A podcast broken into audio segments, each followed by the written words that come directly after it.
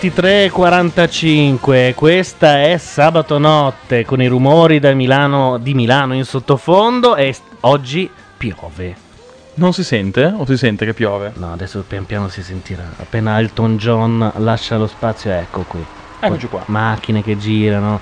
Torna sabato notte dopo un- una pausa di, sei mesi? Quasi sei mesi. Quasi sei mesi. E La però... puntata S02 e 03. 03. Ah no, S02, madonna. È la è- seconda è Troppo stagione. difficile. Troppo complicato, troppo E per di più siamo con un unico microfono. Siamo i, i- i- i Linus e il Savino del- Esattamente. eh, de- di Radio Nation. Ma infatti io sono persuaso che la, la nuova svolta tecnologica si senta dall'altra parte.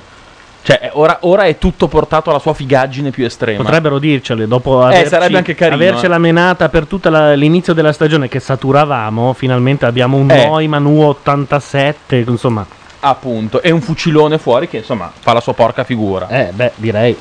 Piove parecchio anche. Non so pare. se è chiaro, Milano gira così. Dopo aver fatto le prime due settimane e mezzo di maggio con 33 gradi alla notte, finalmente siamo tornati ai primi di ottobre e ci sono 11 gradi, fa un freddo porco e non c'ho un cazzo da mettermi. Ora Si non so sente se- distintamente friggere, dicono no, non è la Mazzarotta che peraltro salutiamo, che questa sera ci fa da pubblico qui da- che sta, e- e che sta facendo dei mozzarelli. Esatto. No, in realtà eh, questa è pioggia vera. Eh, ma no, non Ah, habla. ha detto buonasera, ma purtroppo non Ah, è acceso chissà il qual è il suo microfono, ma- Sì, adesso tra otto microfoni prima che li accendiamo tutti. Ciao, non ho idea. Eh, pro- proveremo al primo interruzione. Allora, c'è un sacco di roba da dire. Per esempio, Facciamo questa uno spoiler. Sì. Spoiler su questa puntata. Ok. Ve lo diciamo subito. Via, proprio tranquillo. Non c'è uno dei tre. non so se. Ma. E, essendo que- qui Simone Tolomelli e Gianluca Neri, manca Matteo Bordone. Ma forse non si era capito perché tutto sommato non è che esca sempre così tanto fuori. No, poi la voce di Bordone è poco uno tranquillo, radiofonica, È è uno, uno- tranquillo. sì, sì, sì. Se lo ricordano anche in pochi, insomma. E, e niente, vabbè, saremo in due questa sera, ma terremo assolutamente botta. No, è che altrimenti sabato notte non si faceva. Una volta Gianluca Neri non può, una volta Simone Tolomelli non può, una volta Matteo Bordone non può e alla fine non si faceva mai. Siccome è forse uno è il programma che ci dà più soddisfazione fare, anche se è faticosissimo. Ed è per questo che ci mettiamo 5 mesi a farlo. Fino a tre minuti prima noi montiamo della roba, viene male all'ultimo, non abbiamo la scaletta. Poi con una passione incredibile, cioè mi sono messo lì tutto il pomeriggio di sabato scorso per scrivere il pezzo e, il sabato pomeriggio di oggi a, a inciderlo in casa. E dillo a me, io mi sono addormentato a un certo punto, mi sono svegliato, ho detto il pezzo, il pezzo. Ok, questo dà però il metro del... Allora, ci sono un sacco di robe da dire. Eh, tra le tante, ah, oggi è la festa della Repubblica, ma in realtà, mh, vedendo per sbaglio un secondo in televisione, oggi era, era- era la, la festa dei militari, perché poi si è trasformata la festa della Repubblica, che è anche mia e tua la Repubblica. Una roba da guerra fondaia. è assolutamente una roba da... la Polonia. È una roba da Pinochet, cioè oggi c'erano le parate con i carri armati, ok? Che mi ha fatto anche un po' schifo, voglio dire, cioè perché devi fare una parata militare? Mi dice, sai, lo fanno in tutto il mondo. Ma con i carri ne- armati? No, carri armati no, ma c'erano dei mezzi blindati, voglio dire, poi non ho assistito così tanto, però non ho capito perché la festa della Repubblica deve diventare necessariamente la festa dei militari. Ecco, tutto qua. Non... Intanto Mai Tu Sent in chat è molto depresso perché Per non c'è eh, Matteo Bordone. Eh, Gioia, prova a chiamarlo, guarda, noi più di tanto non possiamo fare, ognuno ha le sue difficoltà. No, peraltro non sappiamo nemmeno dov'è, perché quando Bordone sparisce... Quando sparisce non risponde in nessun modo. Parte per la campagna di Russia, cioè, Esatto, anche a casa lo Sai che- aspettano per anni e Sai anni. che avevo un compagno di scuola che faceva così, cioè, eh, scusami, un ami- amico, non compagno di scuola, il quale di punto in bianco spariva per tre settimane, recuperava tutte le materie che le avrebbero dato a settembre e poi si ripresentava. Eh, mica male. Ah, era un figo, soltanto che già, già pensavamo partisse per le campagne di Russia, anche lui. Peraltro è una cosa che a me piacerebbe fare, fare come gli americani AWOL, cioè scomparire Sì. e nessuno ti trova. Eh, ma è figo. Tipo quando c'hai un po' i cazzi tuoi, diciamo la verità, no? Eh sì, sì, tipo sì, sì, sì, sì, andare in un posto dove nessuno ti conosce, senza cellulare, senza computer, la gente ti cerca, tu te ne trasbatti le palle di Sì, quello che- ma sai cosa? Che dopo tre giorni c'hai voglia di FNAC. Mm, A me viene dopo, dopo tre settimane, ho fatto l'esperimento l'anno scorso. Cazzo, tre dopo tre settimane io voglio respirare dello smog, Anch'io, regolare. voglio sentire l'odore dell'asfalto. Anche a me voglio- pia- piace Milano per questo. E quindi io vado apposta in vacanza. In realtà io non sono contento che ci siano le vacanze. No, ehm, Anche perché le vacanze rompono il cazzo, sono lì in mezzo all'anno, no? Sì, è Eh, vero. a me dà fastidio perché adesso finisce tutto, non puoi dire le... adesso faccio queste cose perché tanto ci sono le vacanze di mezzo. Rimandi sempre tutto a dopo. Certo, è vero, è vero, E è quindi vero. c'è questa atmosfera da ma che faccio? Inizio sta cosa? No, dai, sono le faccio- vacanze. No, di sono coglioni le vacanze. averle lì. Ce l'hai lì e dici vabbè andrò in vacanza così almeno quando torno sono tutto bello carico. Lo Ma fai sai- per il ritorno, non lo fai per la vacanza. Sai che c'è molta gente che se le brucia prima possibile per togliersele dal cazzo, addirittura. Ma quasi quasi. Ma io ci ho pensato di fare le ferie a maggio. Però non sono d'accordo dove sto lavorando in questo momento. Che magari non sarà ancora molto a Perché non lungo. saprei dove andare a maggio. Do- dov'è che è bello a maggio? Perché anche io non so queste Da qual- cose qualche fondamentali. Cioè, ora per dire, Ora. non si va nei posti caldi, giusto? Perché sennò ti becchi i monsoni. Eh sì, tipo, Ah, esatto. ecco. Però, oh, per esempio, questo è un bellissimo mese per eh, la Sardegna, che è a un tiro di culo da qua. Tutto il mondo ce la invidia, sono posti della Madonna se proprio non si va in Costa Smeralda che fa schifo, ma è, è un ottimo clima questo, perché poi in Sardegna arrivano quei caldi maiali che non si può sopravvivere, ma a maggio, primi di giugno è ancora decente e soprattutto hai, hai la scrematura del, del- del- del popolo che arriva tipo marea, no? Cioè sei soltanto tu e, qualcuno. Non c'è l'Elemora. Non c'è l'Elemora. Il billionaire. Secondo me quest'anno l'Elemora Quest'anno- sta un po' a casa. La Sardegna non esiste quest'anno. Sai È proprio che- c'è un. Sai che è, è tre giorni eh, che mh, eh, Corona è tornato a casa. Sì. E agli arresti domiciliari il primo giorno ha detto che è andato tutto bene. Il secondo giorno Vabbè, se- cosa doveva andare? La catenella del cesso che non funzionava, non ho capito. eh, eh, ha detto tanto per cominciare che i giudici sono stati, non sono stati, ma sono dei talebani perché lui è stato prigioniero dello Stato in questi 40 giorni di prigionia che si è fatto. Che poi spiegare Ma lui a, è- a Corona che i talebani non sono lo Stato. Eh sì, ma è difficilissimo. Ma poi comunque lui si è sentito un attimo Silvio Pellico, se soltanto sapesse chi è Silvio Pellico. cioè, eccetera. Silvio Pellico non è quel famoso fotografo. Eh sì, certo, è uno dei suoi che lavorava con lui. Esatto. Comunque ci dice Jay che se uno vuole sparire, quelli di Lost Hanno un... accettano comparse. Davvero? Non è male perché lo girano alle Hawaii Sì, sei vero. mesi l'anno. Sì, effettivamente. Anche gli attori vivono lì, si ubriacano, dei- poi li, li ammazzano quelli che si ubriacano. Beh, no, si può dire adesso, non è più spoiler ufficialmente, Sì? che Perché? Anna Lucia muore Ah, si può dire, è vero. e Libby muore. E Libby muore, è vero, perché è finita la seconda serie anche in Italia. Guarda caso erano le due che separatamente erano state prese eh, dalla polizia, avevano bevuto, eh, avevano dovuto fare dei giorni di prigione. Penso che non lo sapevo sta cosa. Libby ha mm, patteggiato E mentre la- Anna Lucia, che c'ha un po' questa cosa da Li ha ha detto "Am- io vado perché mi piace, mi, mi tempra. Tra l'altro pare che sia anche una di quelle lesbicone Che mena. che mena, Una di esatto. quelle con le palle. Eh, anche una di quelle giuste che dice sì, allora vaffanculo. No, giusto, Che, va bene. oh, che sarebbe anche... È giusto. Diciamo, non è molto mascolina. Questo ma- lo facciamo per ringraziarci Lexi Non è Anderson, molto femminile. ovviamente, non- Beh, Lo facciamo soltanto per ringraziarci Lexi, questa, questa piccola buttata Ah, certo, microfonica. Sempre che ci ascolti, dopo che Facci ha scritto in un post che, che in realtà Alexi Amberson era Facci, ovviamente Che poi non è vero. No, ma io penso di sì comunque, perché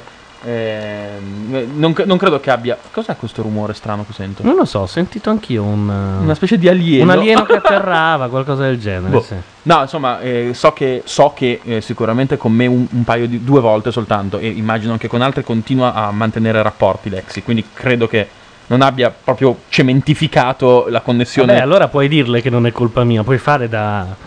ah, provo, da ok. pacere. Va bene, ma non mi caga moltissimo, devo dire la verità. Lei mi ha scritto una mail a me e io ho scritto una mail a lei, ma poi non, non sa- Erano quelle mail tipo, ehi, ciao, io ho risposto, e tu tutto bene? Fine, non ho più avuto... cioè, non è, non è- non è andata avanti la questione. Parliamo di lexiamberson.blogspot.com, ora non andate lì a insultarla tutti perché lei è un po' di destra ma scrive delle cose bellissime. A me quando parla dei paesaggi americani e de- attraversati con la macchina. È che gliela invidiamo un pochettino quando passa sul, sul Golden Gate. Sì, Golden Gate immagino che sia.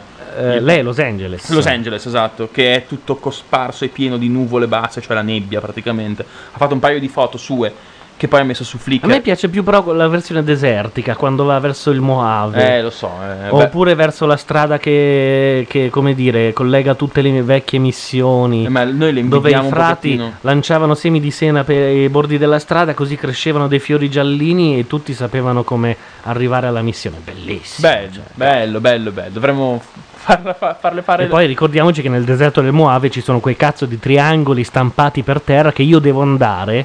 Se non fosse zona militare, ho letto- mi sono documenta- documentato benissimo. E hai scoperto che?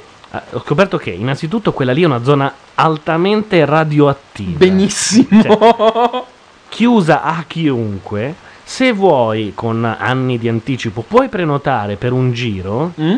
Turistico, che in realtà non è un giro turistico, è un tour de force, perché parte la mattina, finisce la sera, ti dicono cazzi tuoi e ti porti tutto da mangiare, bere, non rompere i coglioni. E quanto fai? Che Nove- sono militari. 900 miglia. Fai tipo 900 miglia, tutte le vecchie basi, i crateri delle prime bombe atomiche. Poi torni che sei fosforescente, credo, come i Gesù bambino che mettevano... certo. E poi se, se- se invece sta per piovere diventi viola. Sì, esatto, più o meno. Poi- Fa un po' come la, la finale della prima serie di Lost, che il cielo diventa viola. Esattamente. perché Desmond gira la chiavetta. Non era la prima serie. La prima serie. Non lo so, sì, credo Ma va sì. là, no. Seconda? Pri- seconda, seconda. No. Finale della seconda serie. Finale della seconda. Finale della seconda sì, serie, perché vero, comunque sì. poi ci sono i portoricani, no, i portoghesi che Sì, ascoltano. non si capisce perché quelli dentro non siano morti mentre tutto è scioppato sotto. Vabbè, Vabbè, questo- ah, lasciamo. sai, come dice Luca Soffri, ma in quel cazzo di posto non vanno neanche le leggi della fisica, tipo i vasi comunicanti. Ma qui Ma nemmeno i vasi, serie. proprio i bidet, cioè non vanno mai. No, al- non va cioè, niente, fine. cioè, nessuno dice no, non andare in quella parte là di foresta che ci abbiamo cagato tutti. No, non... Come fanno all'isola dei famosi, peraltro. Ah sì? Sì, sì, c'è sempre Ah, una, eh, una parte riservata. Effettivamente bisogna dire che le donne hanno sempre le ascelle depilatissime e gli uomini sono sempre rasati.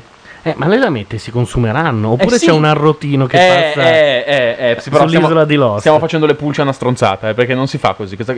Si tratta di avere un minimo di, di- di- di sospensione di incredulità e lasciare che le cose siano, altrimenti cioè, Harry Potter non è- è- diventa inutile. Cosa leggi in chat? Stavo leggendo un po' di commenti sull'ex di Amber, sono se- sempre molto carini. Quando c'è una donna che scrive Io- l'uomo, Io vorrei chiamarla come all'uomo terza. viene la pellagra. Io proprio, vorrei cioè, chiamarla come terza di sabato notte. Io ci starei se si trasferisse.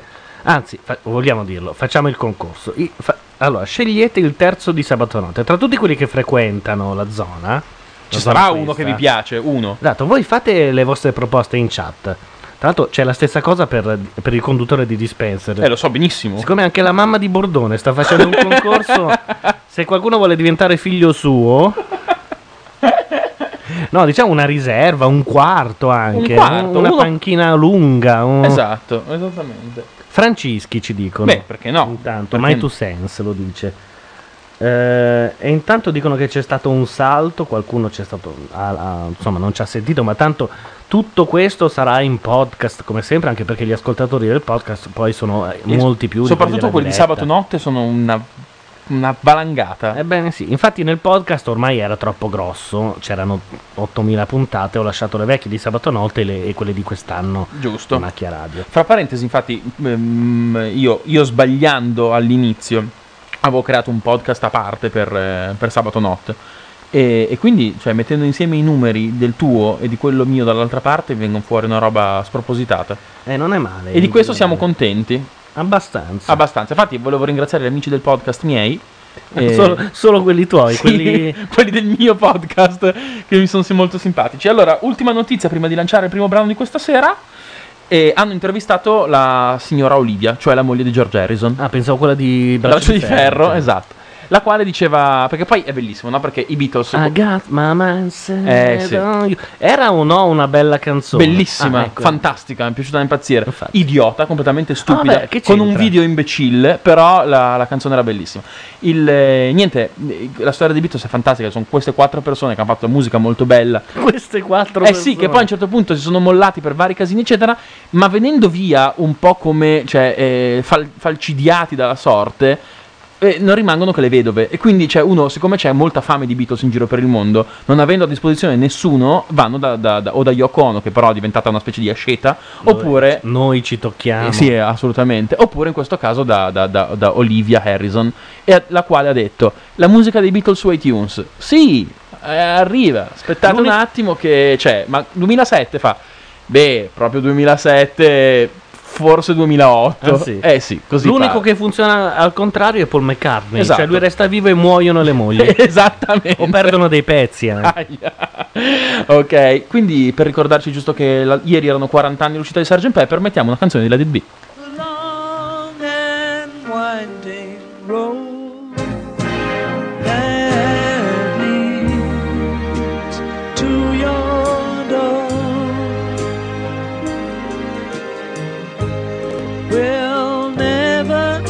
disappear.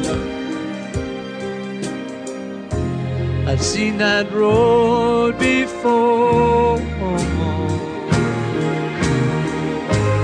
It always leads me here. Lead me to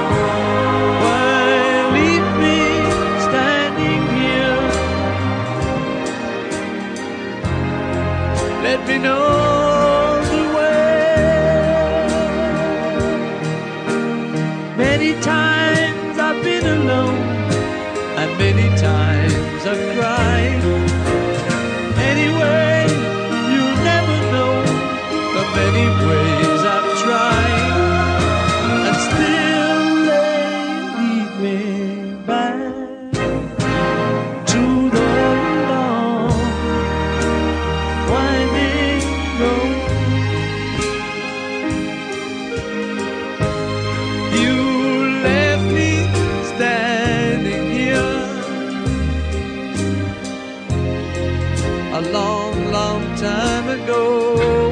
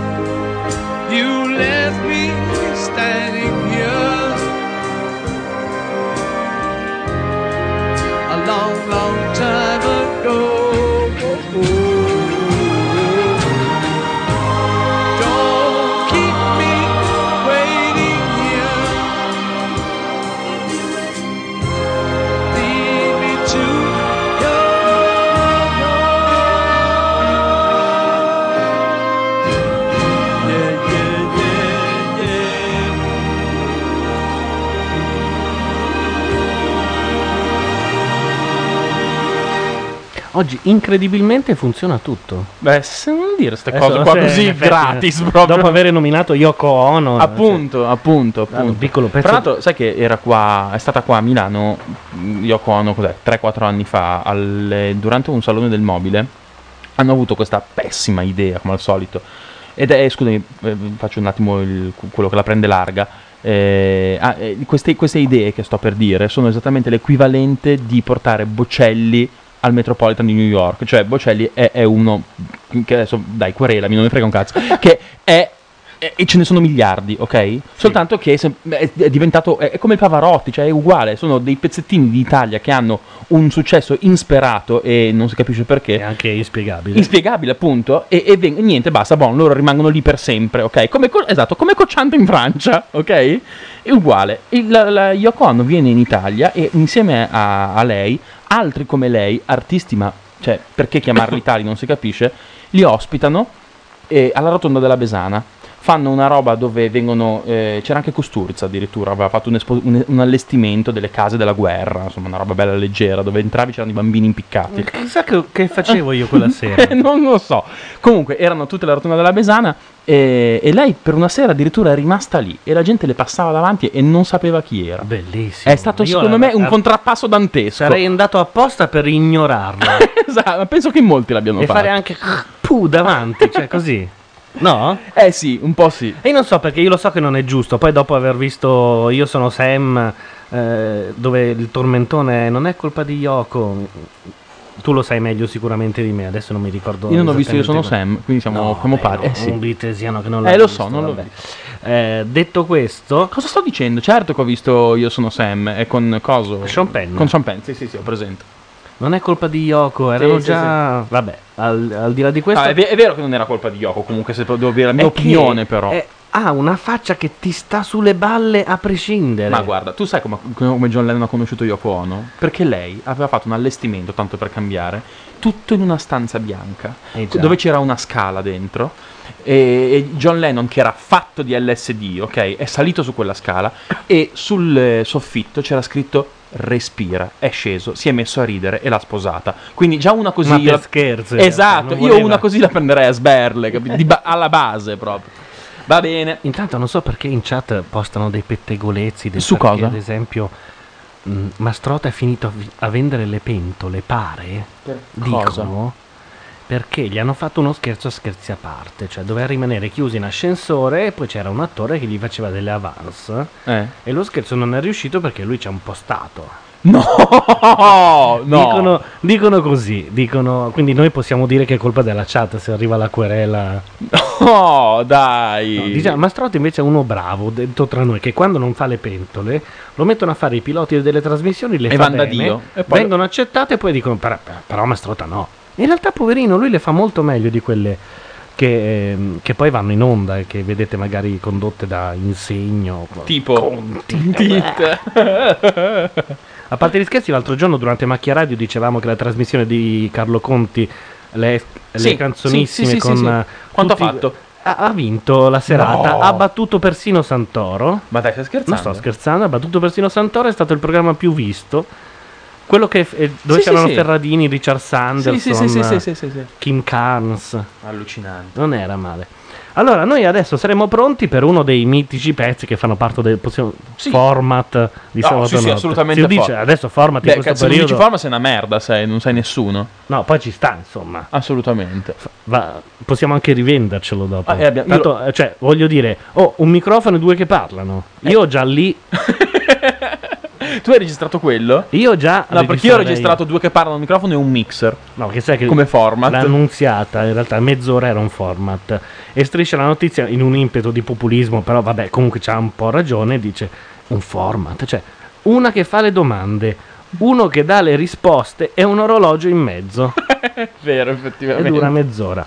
Allora, partono i mi- ritornano i mitici pezzi di sabato notte e potremmo anche dire una cosa, visto che questa sera siamo in due, Mm. se avete un pezzo dei vecchi sabato notte che vi era piaciuto particolarmente, Ditecelo. poi ne abbiamo anche uno di Grazia Antonioli che ce l'ha mandato molto tempo fa e tutto il resto. Comunque voi ditecelo se vi è piaciuto, noi lo mandiamo subito dopo. Intanto questo è il mio pezzo e si intitola Il caso McMartin.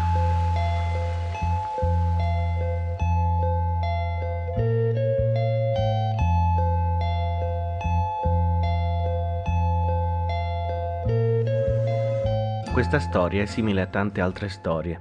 Inizia il 12 agosto 1983, quando la trentenne Judy Johnson, introversa ex studentessa di teologia, si rivolge alla polizia dicendo che suo figlio Matthew, di due anni, è stato molestato a scuola da Ray Buckey.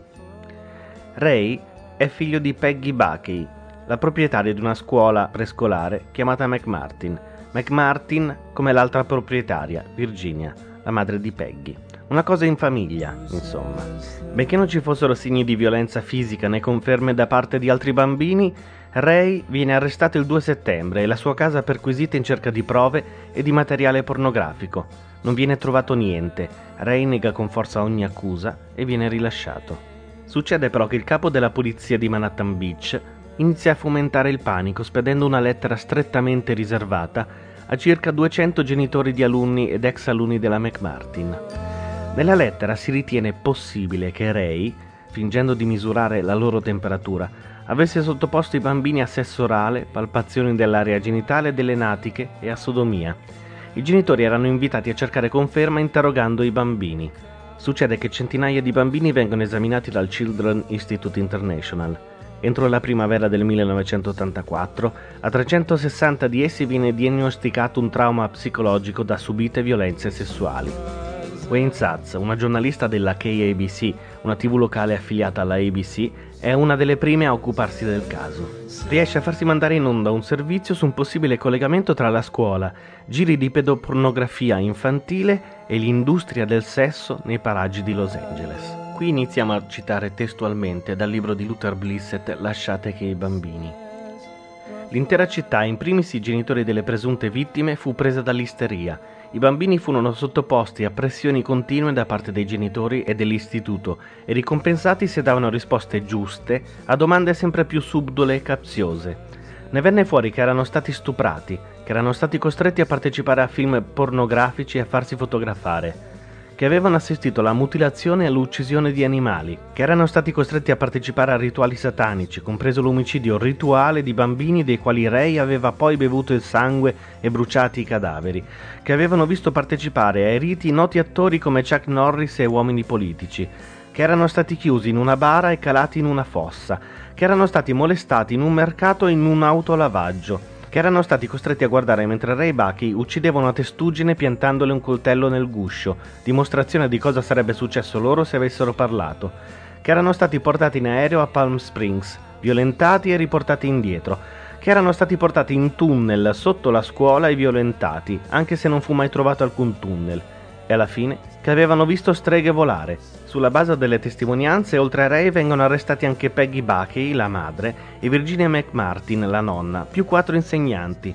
Nel 1986, poco prima del primo processo, un sondaggio presso i residenti della contea di Los Angeles mostrò che il 90% dei potenziali giurati riteneva Ray e Peggy colpevoli. Nel frattempo Judy Johnson, la prima denunciante, continuava a rilasciare deposizioni, tra l'altro dichiarò che il suo ex marito aveva sodomizzato Matthew, che ignoti erano penetrati in casa per sodomizzare il suo cane, che Matthew, il figlio, era stato ferito da un elefante e da un leone durante una gita scolastica, nonché torturato dai suoi insegnanti che gli avevano cucito orecchie, capezzoli e lingua con punti metallici e gli avevano ficcato le forbici in un occhio. Sul corpo del bimbo non furono trovati segni di nessuna di queste violenze. Più tardi Judy dichiarò di avere poteri divini e le venne diagnosticata un'acuta paranoia schizofrenica. Dopo la perdita della potestà su Matthew una convalescenza in clinica morì di cirrosi epatica a pochi giorni dall'inizio del processo. La procura distrettuale cercò di nascondere alla difesa la documentazione della sua malattia mentale. E comunque la polizia si dà da fare, ispeziona 11 dei luoghi indicati dai bambini senza trovare niente. Gruppi di genitori scavano nel cortile della scuola in cerca dei famosi tunnel, di ambienti sotterranei o di resti di bambini o animali sacrificati. Trovano solo la carcassa di una testuggine, anche se una perizia dimostra che la sabbia trovata all'interno del guscio è diversa da quella dell'area circostante, il che vuol dire che qualcuno aveva trovato una carcassa in una spiaggia più distante e l'aveva sotterrata nel cortile. Nel marzo del 1984, sui sette imputati, Virginia McMartin, Peggy Buckey, Ray Buckey, Peggy Ann Buckey, la sorella di Ray, e i tre insegnanti della scuola Mary Ann Jackson, Babette Spittler e Beth Raydor, si abbatte una gragnuola di capi d'accusa per la precisione 208, riguardanti abusi su 40 bambini. Nei 20 mesi di udienze preliminari l'infondatezza del teorema diventa più che evidente. L'accusa inizia a fare sconti di pena a ciascun imputato perché testimoni contro gli altri, ma alla fine nessuno accetta. In aula vengono prodotte ben poche prove, un paio di orecchie di coniglio, candele nere ed un mantello, oggetti che gli avvocati difensori non hanno alcuna difficoltà a provare come non collegati al caso McMartin. L'elemento che in questo caso e in molti altri analoghi permette di rovesciare definitivamente il teorema contro gli accusati è il fatto che gli psicoterapeuti e gli esperti come la famigerata Kim McFarlane avessero l'abitudine di riprendere i propri colloqui con i bambini. Dalla visione di questi video, di questi video risultò chiaro che le procedure di McFarlane erano scorrette, vera e propria circonvenzione. I bambini erano coinvolti in un contorto psicodramma del quale non capivano le implicazioni. Li si faceva giocare con pupazzi spesso completi di ogni particolare anatomico e si chiedeva loro di rivivere con la mediazione del gioco lo stupro rituale che si supponeva avessero subito. Il gioco era pilotato dagli interroganti a suon di domande capziose e le risposte del bambino dovevano per forza confermare quanto l'adulto già sospettava. McFarlane aveva istruito gli interroganti a non accettare un no come risposta. Pare incredibile, ma è tutto scritto nei saggi e negli articoli di questa pazzoide. Se il bimbo rispondeva male, l'adulto doveva insistere perché il bimbo dicesse la verità. Immancabilmente il bambino finiva per rispondere in modo da compiacere chi lo interrogava. Citiamo un passo dagli atti. McFarlane rimprovera un bambino. Vuoi essere stupido o vuoi essere furbo e aiutarci? Forse sei scemo. Cercando di compiacerla, Kitty, il bambino, risponde alla richiesta di descrivere l'eiaculazione di Ray Bucky e dice che era gialla, puzzava come pupù, sapeva di sbocco e di lumaca marcia. Pochi minuti dopo ha già dimenticato tutti questi particolari. Dall'inizio alla fine sono sempre gli adulti a parlare. In pagine e pagine di trascrizioni non c'è una sola rivelazione spontanea.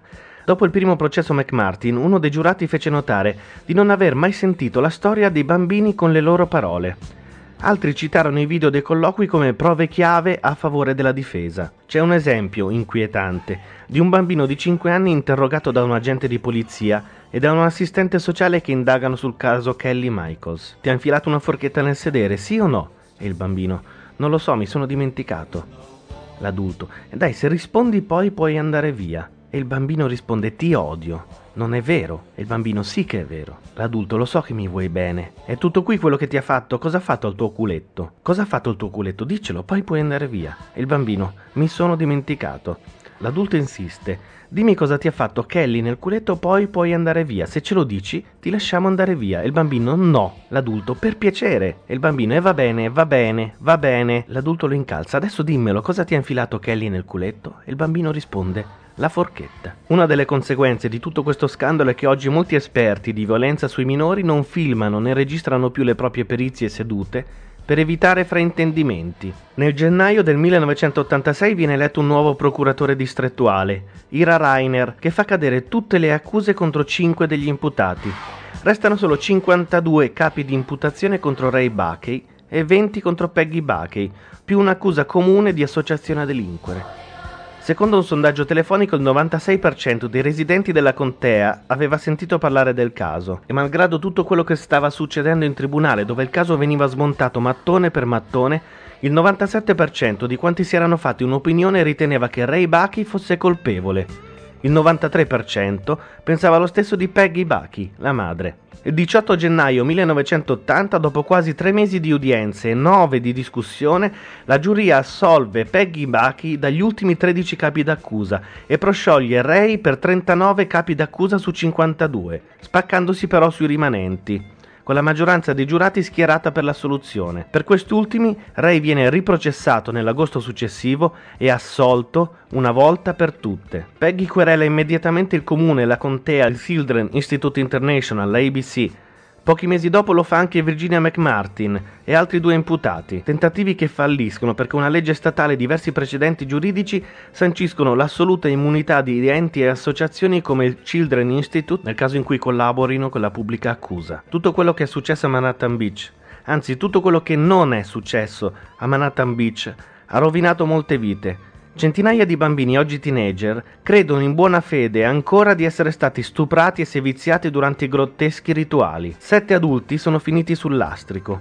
La scuola è stata chiusa e demolita. L'irresponsabilità dei media non solo ha terrorizzato l'intera regione, ma si è resa colpevole della creazione di molti casi fotocopia che si sono poi verificati in Nord America e in tutto il resto del mondo. Lo sai cosa fa, lo sai con chi va e con chi si vede.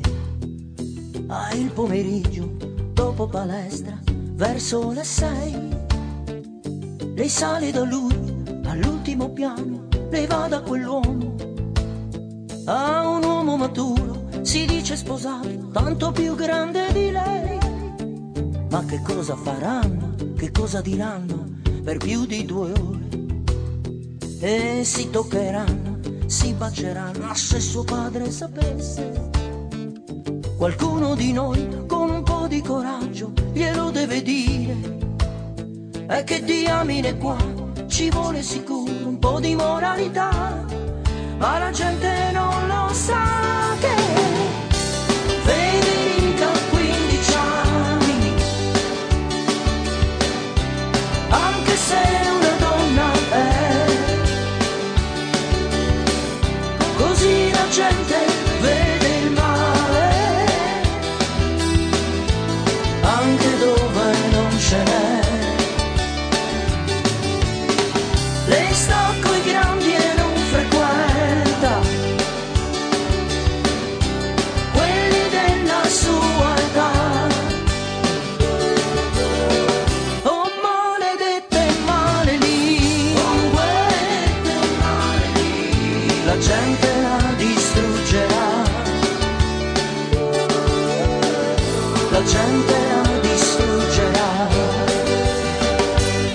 dice che sì, si dice che no.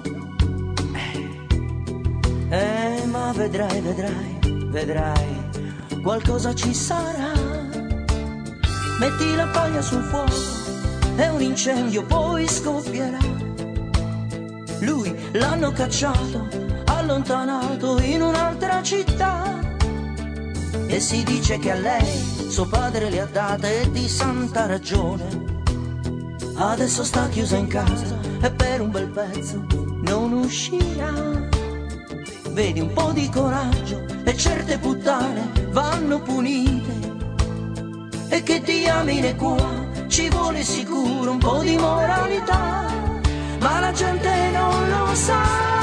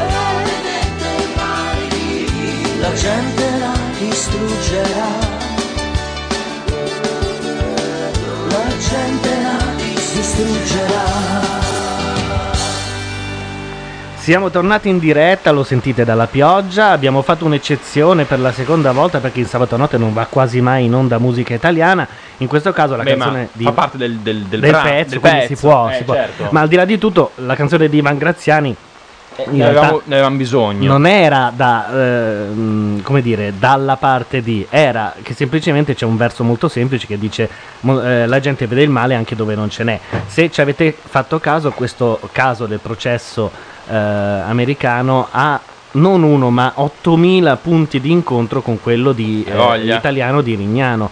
Eh, e non è l'unico purtroppo. Ma sai cosa succede? Che il pensiero più veloce che mi viene da fare, per quanto un po' alla striscia notizia, cioè populista, è che la, la gente ha seriamente tanto bisogno di.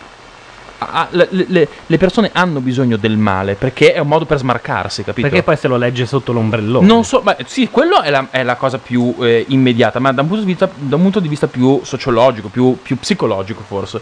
Pensaci, cioè, più c'è male, e più quel male è un male da, da- da fumetto quasi, no? Con il cattivo, con il, con- con- con- col sorriso che, che- che- e, e- i lampi nella notte. Cioè, più il più tu male è male. buono. E più tu, esatto, più tu, tu ti smarchi automaticamente. Più Sì, sei è una vecchia teoria che secondo me funziona sempre. A cazzo vero, cioè, funziona, Il certo. fatto che possa esistere il mostro di Firenze ti fa sembrare a te normale. Cioè, Assolutamente. Nei momenti in cui guardi il tetto dici, beh, insomma, Vabbè, io sono prova- abbastanza esatto, normale. fino a prova contraria, io ho una casa, ho un lavoro, sono normale, esatto. Detto questo, ci sono veramente, se li andate a cercare su internet, centinaia di casi in cui eh, molto spesso insegnanti, ma anche altre persone, vengono accusate da centinaia di bambini. Ma eh, perché c'è anche un luogo comune che bisogna sfatare, cioè che i bambini siano innocenti. Ma certo, i bambini sono bastardi, ragazzi. Ma non solo sono bastardi, lo fanno anche consapevolmente per- perché fa parte del- della natura e del crescere. E del loro essere bambini. Il bambino racconta palle Certo. e soprattutto le racconta per compiacerti. Eh, una cosa che mi ha spinto a fare questo pezzo, volevo farne un post tanto tempo fa, ma non c'è stata l'occasione. È stato un commentatore che in un blog ha scritto: eh, Voi ci scherzate, però un giorno mia figlia eh, è andata da mia moglie e gli ha raccontato delle cose pazzesche su di me. E, e mia moglie, devo dire, per, per un certo momento ha vacillato. Se non che certo. siamo riusciti a capire perché aveva costruito questa cosa e perché l'aveva detta che era sostanzialmente tutto inventato. Cioè ci siamo fatti questo... ehm, Questi 15 minuti di follia, no, di terrore. Ci siamo cullati dietro questa cosa che i bambini non guardano la televisione che guardiamo noi, non sentono le Come no, cose. come no, certo. Le sentono benissimo e sanno anche quali sono le cose che agli adulti fanno più impressione. Certo. E, e nel momento in cui vogliono essere un po' più al centro dell'attenzione lo utilizzano. Il problema in questo caso è che i genitori ci mettono del loro, nel senso che è molto diverso chiederti Simone cosa ti è successo? Da Simone è vero che il maestro Ma sei così stupido da non volermelo dire oppure sei intelligente Sì, e me lo quel caso racconti? c'è, c'è proprio una sorta di malafede da parte di chi interroga. Altro che sorta, lì direi che nel caso specifico il brano che hai tratto direttamente dagli interrogatori che trascritti era assolutamente più che capzioso, cioè era un disastro. E il problema, come dice Mawashi in chat, è che eh, l'accusa di pedofilia è una delle più infamanti perché non te, le- non te la togli di Ah, dosso. no, ma certo, no, mai. ma no, ma cioè, il certo. sospetto resta. Se voi, eh, su questo caso di cui ho parlato, è stato prodotto un film da Oliver Stone, si chiama The Indictment. Incredibilmente, chissà come mai, in Italia è andato in onda una sola volta. Una sola. A tarda notte su Rai 3. Top Gun invece ogni novembre Gun, ce l'abbiamo lì. Eh. The Indictment, che è veramente fatto bene, peraltro eh, ci sono anche fior di attori, c'è James Woods eh, che interpreta, se non mi sbaglio, uno eh, degli avvocati della difesa. Ah, ah, ah. E Stavo una scena- controllando chi erano gli c'è una altri. scena incredibile alla fine del film. eh, per- peraltro vorrei anche farvi capire che hanno inquisito una vecchia, la nonna del padrone della scuola. Cioè. mh, in cui la famiglia a un certo punto eh, si rilassa, va in un'altra città perché ormai non può più Certo. vivere in quella in cui viveva, dove la scuola è stata comunque chiusa, che era la loro fonte di reddito e tutto il resto. Distrutta, se non ho capito male. Cioè, rasa al suolo. Rasa al suolo nel vero E poi gli americani hanno questo, questo senso del rispetto delle cose passate, cioè radono al suolo e fanno parcheggi. Beh, ma perché questo è molto semplice. Eh, una volta partite le accuse, i, eh, i genitori hanno smesso di far andare i bambini e poi eh, sono stati compiuti degli atti di vandalismo Certo. Durante il conf- processo, per cui ehm, a sentenza non ancora eh, Chiusa. la- chiusa, eh, sostanzialmente ehm, hanno tentato già di al suolo di suo. E No. comunque c'è la famiglia sul molo. A un certo punto James Woods eh, gli dice: Vabbè, insomma, alla fine ci sono voluti 6 anni e 31 milioni di dollari, se non mi sbaglio, da parte della contea di Los Angeles per arrivare a una sentenza, però siete, siete innocenti. E in quel momento un passante gli sputa sui piedi. Tanto per dimostrare che in realtà è una di quelle accuse che alla fine non ti togli mai, come quella dell'autore televisivo Certo. italiano, che peraltro per me va condannato per aver fatto Buona Domenica Assolutamente. e il siparietto, soprattutto con i ragazzi, dove adesso non mi ricordo, la Mazzarotta sicuramente sa fare il romanesco meglio di me. Però eh, se tu ti dicevi se questi sono i ragazzi bomba atomica, cioè, Assolutamente. estinguiamoci, facciamo qualcosa. Come, come- come quelli di, Scampia, ti ricordi? Li hanno portati a Sanremo, i ragazzi di Scampia. No, questi erano, se non mi sbaglio, romanacci di quelli dei Eh, quartieri non- nemmeno non- non brutti, ci caga di buoni. pezza, cioè. No, no, lei naviga. Ma lei se c'è, se c'è. Sofri, lavora. Ah, Senza beh, Sofri. eh, vabbè, uè, eh, beh, certo. Non No, ma tanto non funziona il tuo Eh, microfono. non sappiamo quale Proviamo a aprirlo, dai. No, prova. Prova. Non ci sono. Eccola. Eccomi. Forse abbiamo risolto qualche cosa. E ora non dirà niente. No, Ma beh. io vi ascolto. Sì, no, ma avevamo bisogno di te in quel momento specifico. Ma sono fuori servizio. Fuori servizio, basta. Vabbè, ok. Abbassiamo il Eh, microfono. in quei giorni. Morale, comunque, insomma, la... beh, il- il- poi, poi risolleviamo un attimo le- i, i discorsi, però in questo momento diventa, sai, difficile, tu apri il giornale, qualunque, qualunque cosa tu abbia voglia di leggere, comunque c'è sempre qual- la, la storia di qualche nonno, padre, figlio, fratello, madre che ha abusato di un bambino. Vuoi che i giornalisti e i giornali, più che giornalisti, i giornali, perché la questione è più, più ampia, vanno a, a tormentoni, cioè hanno il momento del- degli stupri e stu- Beh, la pedofilia rende sempre. la pedofilia eh, proprio- tira, la pedofilia tira, non ci Poi piove. l'omicidio di moglie- de- della moglie Luxoricidio al è- secondo sì, posto. Luxoricidio secondo posto. Io- incinta hai più punti. Pensa che io ero già lì lì che speravo che ricominciassero con la villetta, eccetera, il plastico da Vespa, niente, sto qua. Non, hanno non l'hanno fatto subito. il plastico di Rignano Faminio. Non ancora, non e invece quello della. Di quello, ah, no, è vero, l'hanno preso subito. Eh, l'hanno cuccato Dopo subito. aver accusato qualche marocchino albanese come, come, al come solito, si fa di come al solito. Beh, ti ricordi? quel- Mi è venuto in mente recentemente. È successo che hanno ucciso mh, donna e almeno uno dei due o tre figli, non mi ricordo. E hanno immediatamente incolpato il marito che era appena uscito per. ehm, era appena uscito dal carcere per l'amnistia. No, amnistia, per, il- L'indulto. per l'indulto, scusa. E, e niente, poi alla fine questo qua era in, in- in Marocco in quel momento. Lo testimoniavano i tabulati e dei Eh sì, messaggini. eh. Sì, eh, ma. Beh, al terzo posto c'è era uscito grazie all'indulto. Esatto, cioè, infatti, infatti, infatti. Va bene, La ci tragedia. chiedono anche la webcam. In realtà sabato notte non ha mai avuto la webcam. C'è un motivo? Per, per mantenere questo clima un po' soft, tipo con la voce alla Bertallotto, un po' così vicino al microfono. Per la Bertalotti devi stare da solo da mezzanotte alle tre. Sì. Allora lì ti, per forza dare la voce così perché se parli più forte hai paura di disturbare i vicini di Radio DJ. E comunque alla fine è vero, sì, perché gli dico Bertallotto, Oh, per i coglioni, eh, fai- che fai bravo che di là secondo, c'è ma- Tunz Tunz. Eh. Eh, al di là di questo, eh, non si vedrebbe niente se l'accendessi. Esatto, cioè praticamente non ci sono le luci accese.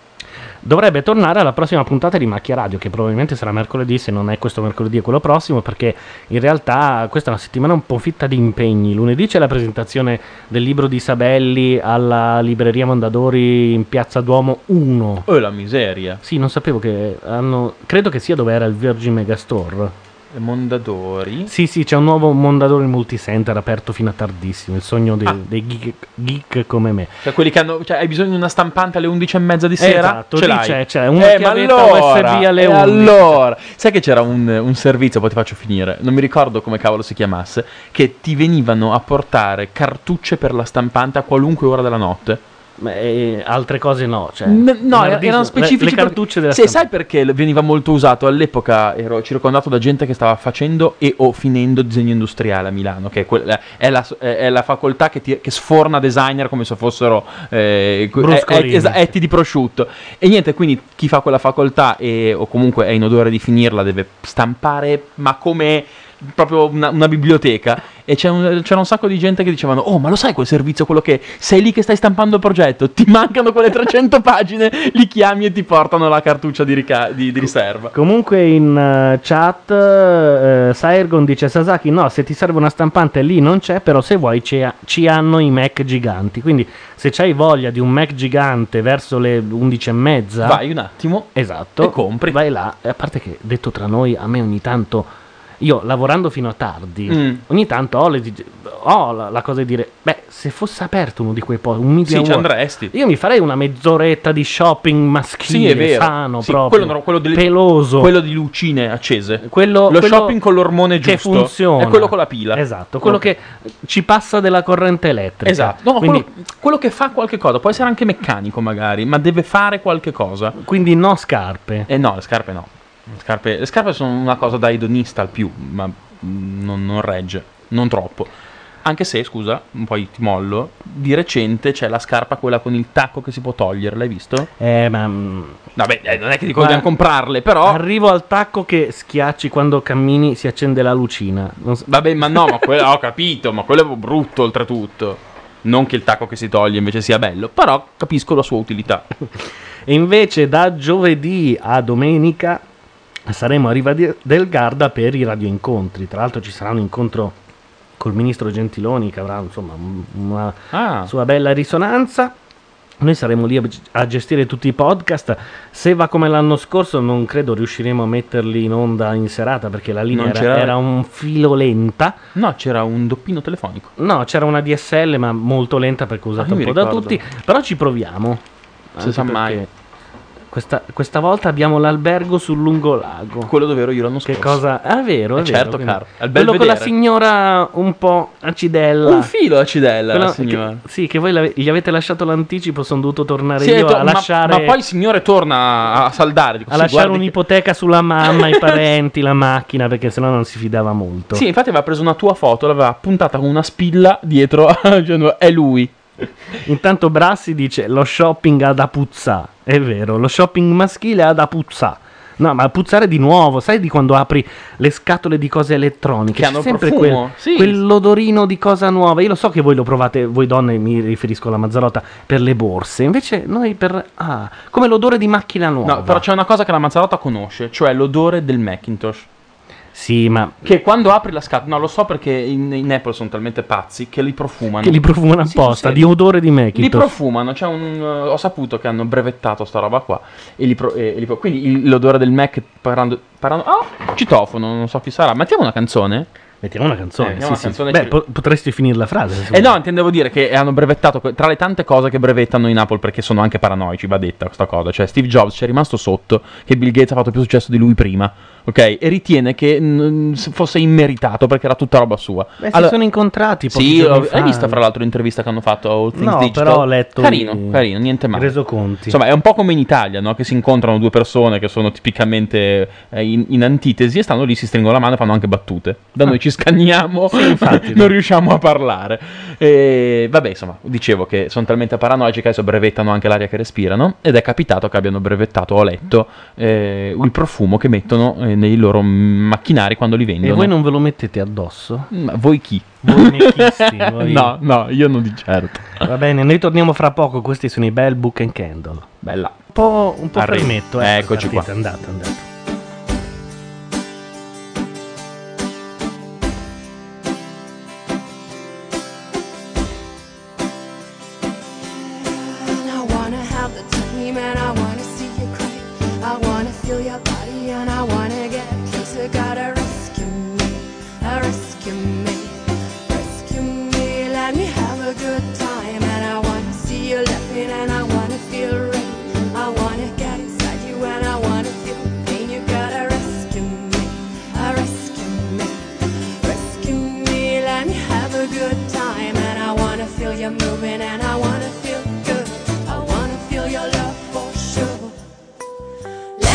yeah.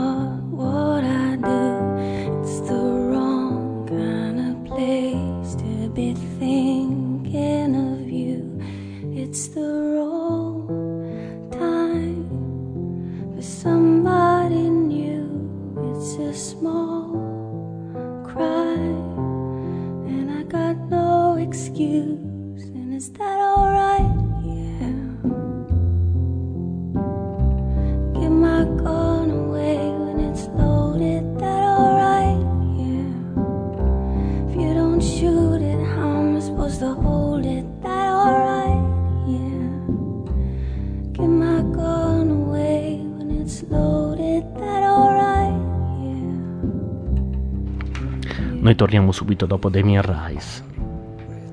waste. This is not what I do. It's the wrong kind of place to be cheating on you. It's the wrong time. She's pulling me through. It's a small crime. And I got no excuse. And is that alright? My gun away when it's loaded. Is that alright? You don't shoot it. How am I supposed to hold? Is that alright? Yeah. Give my gun away when it's loaded. Is that alright? Is that alright with you? Is that alright? Yeah. Give my gun away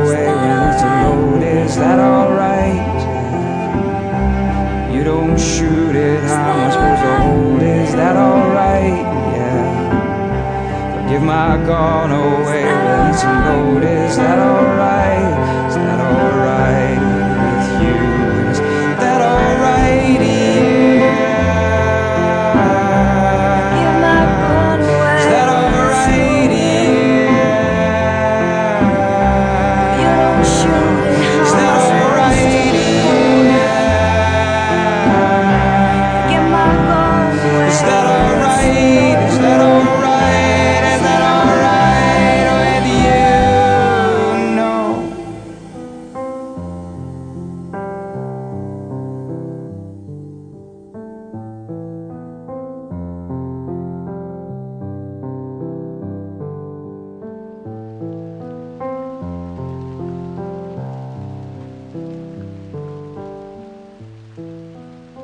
Che bella voce mi hanno detto, ma in realtà con questo microfono sono capaci tutti. Microfono. Il- l'amplificatore, no, il, il compressore, il, il cazzi, eccetera. Parli un Altro po' che piano. radio online. Ma sì, ma state scherzando, qua, ma eh. ragazzi, ma cioè, qui c'è un. A parte, cioè, dietro c'è un budget da Radio 105. Lasciamo perdere. questa- Solo il microfono ti fai tutto il resto della radio, più o meno. eh sì, compreso- ma eh, immaginavo più o meno. No, escluso il mixer digitale, che è stata un'altra di quelle. Una volta all'anno c'è una spesa Sì, stronza. è stato il mixer e anche il fucile ha avuto la sua. Sì, è vero. È Eh, vero, tutto sommato. Il fucile che sarebbe il microfono che vi fa sentire questo. Questo. Cioè la pioggia in questo momento, il bianco di Milano. Eh beh, solitamente è il bianco di Milano, che non ha un rumore molto diverso dalla pioggia, perché gli potrebbe anche venire Sì, da meglio dire. questo che i motori o le ambulanze di guarda, insomma. Solitamente quando c'è questo un po' più forte ci sono anche le ambulanze. È vero, è vero. Perché se un- oggi abbiamo dovuto metterlo un po' più basso perché essendoci la pioggia C'è un bordello. sembrava veramente una friggitoria più che altro. Non abbiamo ancora beccato il treno, eh. No, i treni pochi oggi, è vero, Eh. è vero. Forse con la pioggia. C'è anche da dire che forse hanno non cambiato, frenano. han cambiato, han cambiato orario.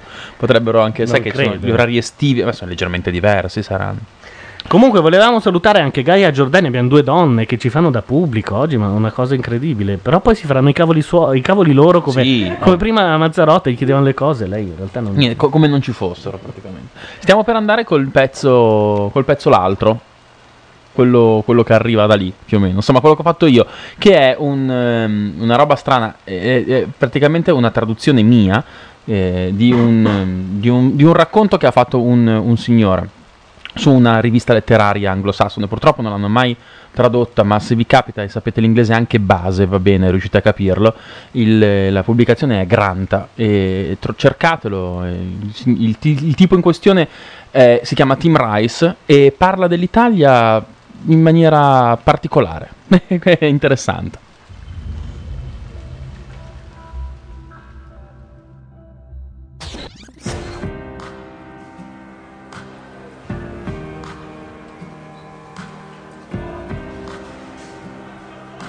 Non oso immaginare quanti stranieri abitino e lavorino in Italia. Credo tanti.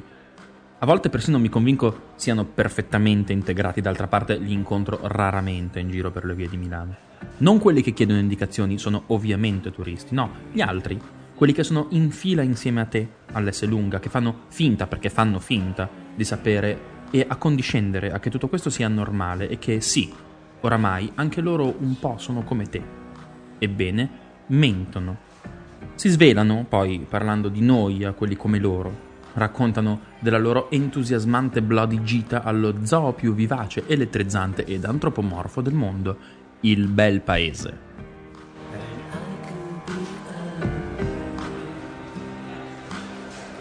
C'è un signore, uno eh, dei tanti, ma questo è giusto un po' particolare, si chiama Tim. Tim Parks è un professore universitario, abita a Verona, insegna a Milano, è inglese. Ha scritto un racconto, una cosa breve, gliel'hanno pubblicata su di una rivista letteraria, Granta, il numero 24, estate 2006. E non esiste una traduzione, quindi vi chiedo di scusarmi, ne farò io una alla bisogna. Insomma, eh, comincia così. Ogni settembre ricevo una lettera dall'amministrazione dell'università presso la quale lavoro a Milano che mi ricorda, non essendo io residente in questa città, di richiedere il nulla osta per l'anno seguente. Questo pezzo di carta, firmato dallo stesso rettore, certifica che a tutti gli effetti nulla mi impedisce di insegnare a Milano, nonostante io viva a 150 km di distanza a Verona. Beh, penso, cosa mai sulla faccia della terra dovrebbe ostacolarmi in effetti? Trenitalia. Ecco chi. Siete dunque felici, dato che parleremo di tattiche sportive fuori gioco? Mettetevi comodi perché ce n'è per tutti e se siete anche solo una volta ogni dieci anni persone oneste, vi ci riconoscerete quanto io stesso ho dovuto riconoscermici.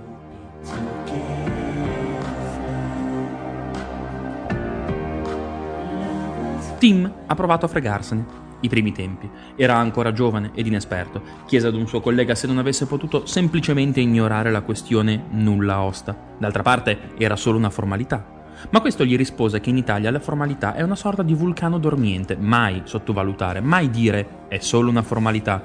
Magari fra vent'anni le cose cambiano e tu sei fregato. Questo stesso collega un giorno chiese a Tim se non avesse voluto proporsi per una cattedra a Lecce. Lui restò perplesso. Gli fece notare che Milano distava 150 km, Lecce 1000. A questo punto davvero il nulla osta non sarebbe stata una questione formale. Povero Tim, pensò il suo collega, non sai proprio niente. There's an overnight train, Verona-Lecce, gli disse. Che problema c'è? Puoi andare giù due volte alla settimana oppure st- st- st- stare sempre giù e tornare su nei weekend. Tim scrive. Era una proposta seria. Infatti molti italiani fanno così. Agli italiani piace vivere dove vivono, dove sono nati, ovvero con mamma e papà. E poi fanno i pendolari. Anche se non offrisse lo straccio di un lavoro, la tua città natale sarà per sempre la migliore al mondo. Una spessa rete di legami familiari e burocrazia li ha ancora lì.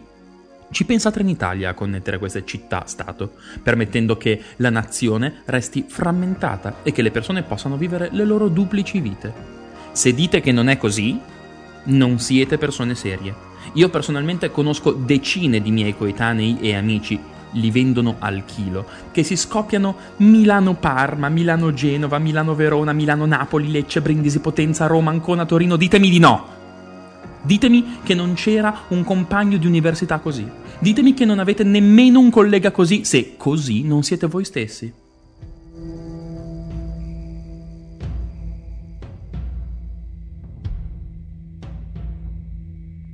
I miei genitori abitano in Liguria, al mare, con le mie sorelle. Ci vediamo a Natale e un paio di weekend all'anno. Non sono io uno stronzo, abito e vivo in un altro posto. Se vogliamo ci andiamo a trovare. Ma lasciamo perdere le mie faccende, bastano le considerazioni di Tim.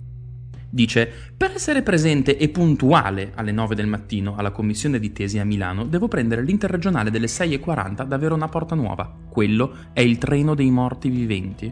Il perché ce lo spiega poi è che il delirio, noi nemmeno ce ne accorgiamo più, comincia molto, ma molto prima, in biglietteria.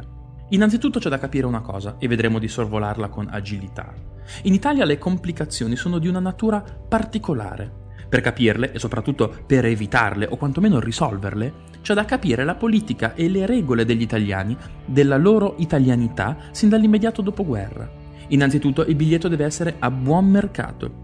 Il desiderio della gente di poter vivere in una città e lavorare in un'altra necessita che costi poco, quasi niente. Per l'interregionale da Verona a Milano, 148 km, spendo 6,82 euro. È una barzelletta e ci sono enormi riduzioni per gli studenti, i soldati, i pensionati e altri svariati gruppi che ne abbiano o meno bisogno. I preti e le suore viaggiano gratis. Senza contare, aggiungo io, i parenti dei ferrovieri. Oggi la legge è cambiata, Dio grazie, ma sino alle mie scuole superiori, quantomeno, i figli e restante parentado dei ferrovieri avevano un vitalizio per poter viaggiare ovunque e a costo zero. Tim, giustamente, si ricorda che allo stesso tempo, cioè mentre il biglietto costa come una barzelletta e per una quantità imprecisata di persone è sostanzialmente ulteriormente ridotto sino addirittura alla gratuità, le ferrovie dello Stato sono state per molti anni adoperate per tenere basso il numero di, di disoccupati. Il che oggi significa che circa 10.000 dei 99.000 impiegati sono considerati non necessari. Ora, la questione è che se i prezzi devono restare concorrenziali o comunque affrontabili e il servizio dignitoso, ovviamente la corsa di un treno sarà certamente molto dispendiosa. Com'è possibile che una nazione in condizioni simili, com'è possibile, si chiede Tim, che è una condizione che ha un debito pubblico che galoppa nell'ordine dell'1% del prodotto interno lordo, riesca a sopportare tutto questo? Con il supplemento, ad esempio. Infatti, i precedenti 6,82 euro dell'interregionale si trasformano in 11,05 più 4,34 di supplemento se prendiamo l'Intercity e ci vogliono altri 58 centesimi se decidessimo di usare un Eurostar. Un tempo il supplemento era commisurato al prezzo del biglietto nell'ordine di qualche punto percentuale, ma da quando tutte le tratte di minor costo su rotaia sono state immesse nel paniere per il calcolo dell'inflazione, mentre quelle ad alto costo ovviamente no, il suo prezzo ha continuato a crescere senza più alcun controllo. E questo, dice Tim, è un altro buon metodo tipicamente italiano. L'inflazione nominale può essere tenuta a bada, di fatto nascondendo quella reale, con piccoli trucchetti come questi. Io, a questo punto, avevo già la nausea e mi vergognavo. Pausa Col cazzo, adesso andiamo avanti, taglio un po' perché fra perifrasi, traduzioni puntuali, pensieri miei ed esempi potremmo andare avanti per due anni. È che il giro dello zoo ha il suo percorso, ti allontani un momento e ti perdi la ruota del pavone perché c'è sempre un pavone, uno migliore, uno figo, uno furbo. È incredibile con quanta regolarità, dice Tim, gli italiani siano capaci di creare queste zone grigie di incertezza ed intorno a questa si muovono due tipologie di persone, i furbi e i pignoli. La meraviglia è che il pignolo ritiene che tutti gli altri siano furbi, il furbo che il resto del mondo sia pignolo. E per il furbo, badate, vale sempre la pena, al più potrà dire di non aver ben capito la regola. Ad esempio, siamo tutti in coda, io devo comprare il mio abbonamento annuale, ci sono 8 sportelli, 4 funzionanti, 4 no. Non si sa perché, dico, fanne solo 4 ma che vadano tutti. No, in Italia ne fanno 8, ne funzionano la metà. Non c'è niente da capire, solo da vedere e intervenire, ma nessuno protesta e stanno in coda da anni. C'è un cartello che indica a chiare lettere che non si possono fare domande allo sportello, solo acquistare il biglietto e via, ma la gente si prodiga nelle più inquietanti e straordinarie richieste, tipo quanto costa, dice Tim, quanto costa cambiare dalla seconda alla prima classe sul treno notturno per Palermo per quattro persone con la riduzione famiglia e la nonna sopra i 60? Il bigliettaio è paziente, lui non deve prendere un treno. Probabilmente gli piace dare informazioni, anzi, probabilmente gli piace giusto per far vedere di saperle. Qualora fossimo i primi della fila, poi, non riusciremmo comunque a capire se lo sportello a fianco è libero. Una grande bandiera dei mondiali di calcio 82 fa da scudo e se non si conosce l'esistenza di un altro sportello, là dietro non ci vai. E il bigliettaio non ti chiama ai giornali, ma nessun apparecchio da azionare che ci indichi che è il nostro turno. Ehi, Trenitalia tende a non volerci disturbare. Ad un certo punto lo sportello alla mia destra si libera. Tocca a me. Ma compare un altro furbo, il bigliettaio questa volta protesta. Lui dice: Sarò velocissimo, altrimenti perdo il treno. Per piacere. Tutti in fila non dicono una parola. C'è solo uno strisciante, soffocato, risentimento da parte di coloro i quali, ancora in coda, si erano comportati per benino. Sorridono forzatamente, annuendo e permettendo al furbo di fare quel che deve, così come se comportarsi civilmente non fosse solamente qualcosa di futile, ma più che altro una sorta di martirio. Ecco, questa è un'emozione importante da comprendere. Io mi comporto bene e per questo soffrirò. Il che mi permetterà di fare il furbo a tempo debito, molto cattolico. Notare che detta così alle nostre orecchie suona un po' come una sorta di insulto, invece è proprio quel che è, molto cattolico. Perdonerete la supponenza, ma da ateo io lo capisco di più. Quel che mi piace è che Tim non perde mai la fiducia. Infatti ci dice che per cercare di risolvere il problema Trenitalia ha istituito uno sportello veloce, ovvero il fast ticket. Dice, vabbè, è andata, ora è tutto a posto, e invece no, perché questo è solo un modo molto italiano di utilizzare l'inglese. Ting! Lo sportello veloce non ha infatti reso l'acquisto del biglietto qualcosa di più semplice. L'utilizzo dell'inglese è sempre una gran cosa. Solo i treni lenti oggi hanno nomi italiani, l'interregionale e l'ancora più lento e disperato regionale. Questi sono due treni impresentabili al resto del mondo, ai businessmen stranieri o ai turisti pieni di carte di credito. I vagoni sono un mezzo crimine, arrugginiti e rumorosi, in estate ti arrostiscono ed d'inverno congeli, i sedili sono piccoli e duri, la pulizia... Beh, dice Tim, lasciamo perdere la pulizia. Però, piano piano, cominciando a pagare, soprattutto cominciando a pagare il supplemento, entri nel territorio dell'inglese. Le vecchie categorie, espresso, rapido, super rapido, sono scomparse da tempo. Se vi steste chiedendo con cosa abbiamo a che fare, beh, questo è il vero dilemma italiano. Siamo abbastanza europei o no? Facciamo parte eh, del, del mondo moderno anche noi? Siamo anche noi progresso oppure no? Ma soprattutto siamo seri? Amici italiani, dice Tim, amici italiani.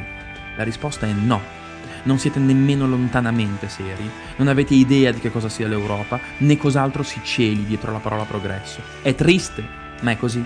E ve lo dico con questa franchezza, poiché, d'altra parte, agli italiani non interessa cambiare per nessuna ragione. A loro piace la vita comoda e si sentono implicitamente superiori a quelle povere, sciocche e grezze nazioni che mettono, ad esempio, la puntualità prima dello stile o l'efficienza prima della digestione. Questo è il gioco.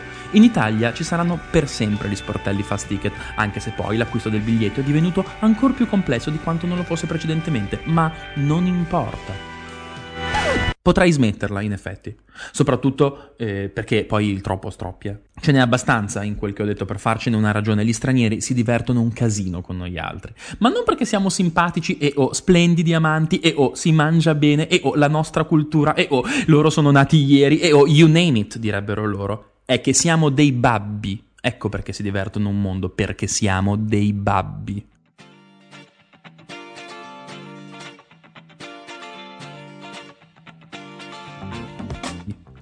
Viene poi fuori che baffetto Tim Parks è un filo conservatore, dato che di qui innanzi comincerà a prendere come esempio definirei importante il nostro caro estinto Benito.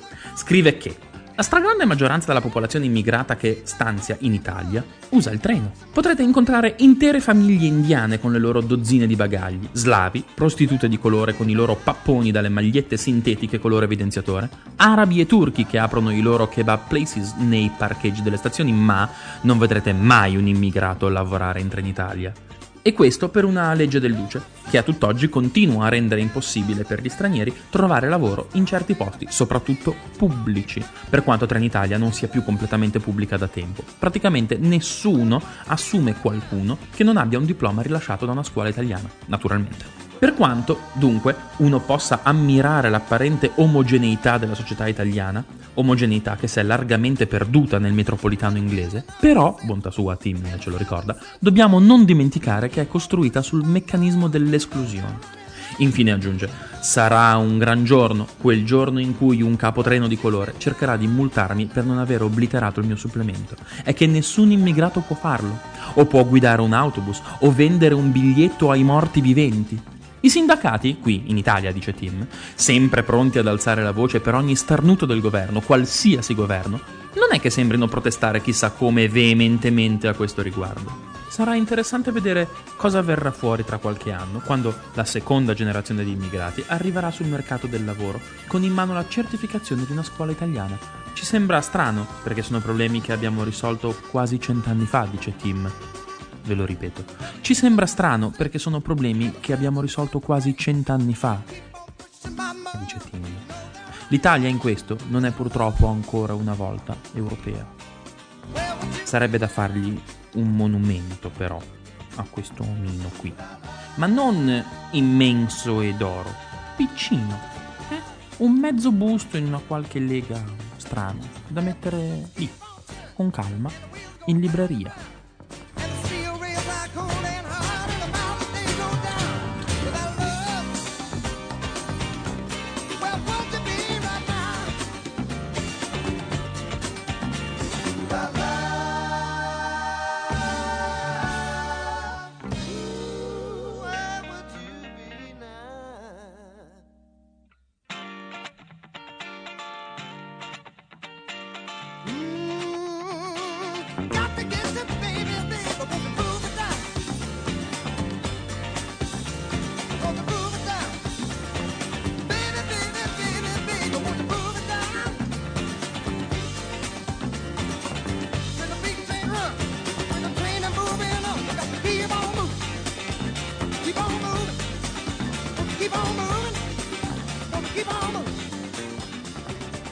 Gesem, siamo Ci qua. siamo. Ho visto. Eh, caspita, la c'è chat. stato- eh, sì, sì, sì, ma un po' Strapparsi le vesti per. Eh, ma sai, ma vai a prendere, vai a prendere il- il- lo zoccolo duro di quelli che hanno fatto i pendolari per un sacco di anni. No, li vedevo incarogniti, ha ragione, con quelli che chiedono troppe informazioni Ma agli sportelli. Giuda. Ma e non solo, qualcuno giustamente è anche intervenuto, se non sbaglio, di VD era, dicendo sì, ho sempre odiato quelli che ti dicono scusi, scusi, perdo il treno. E ho capito, anch'io perdo il treno, a me cosa me ne frega.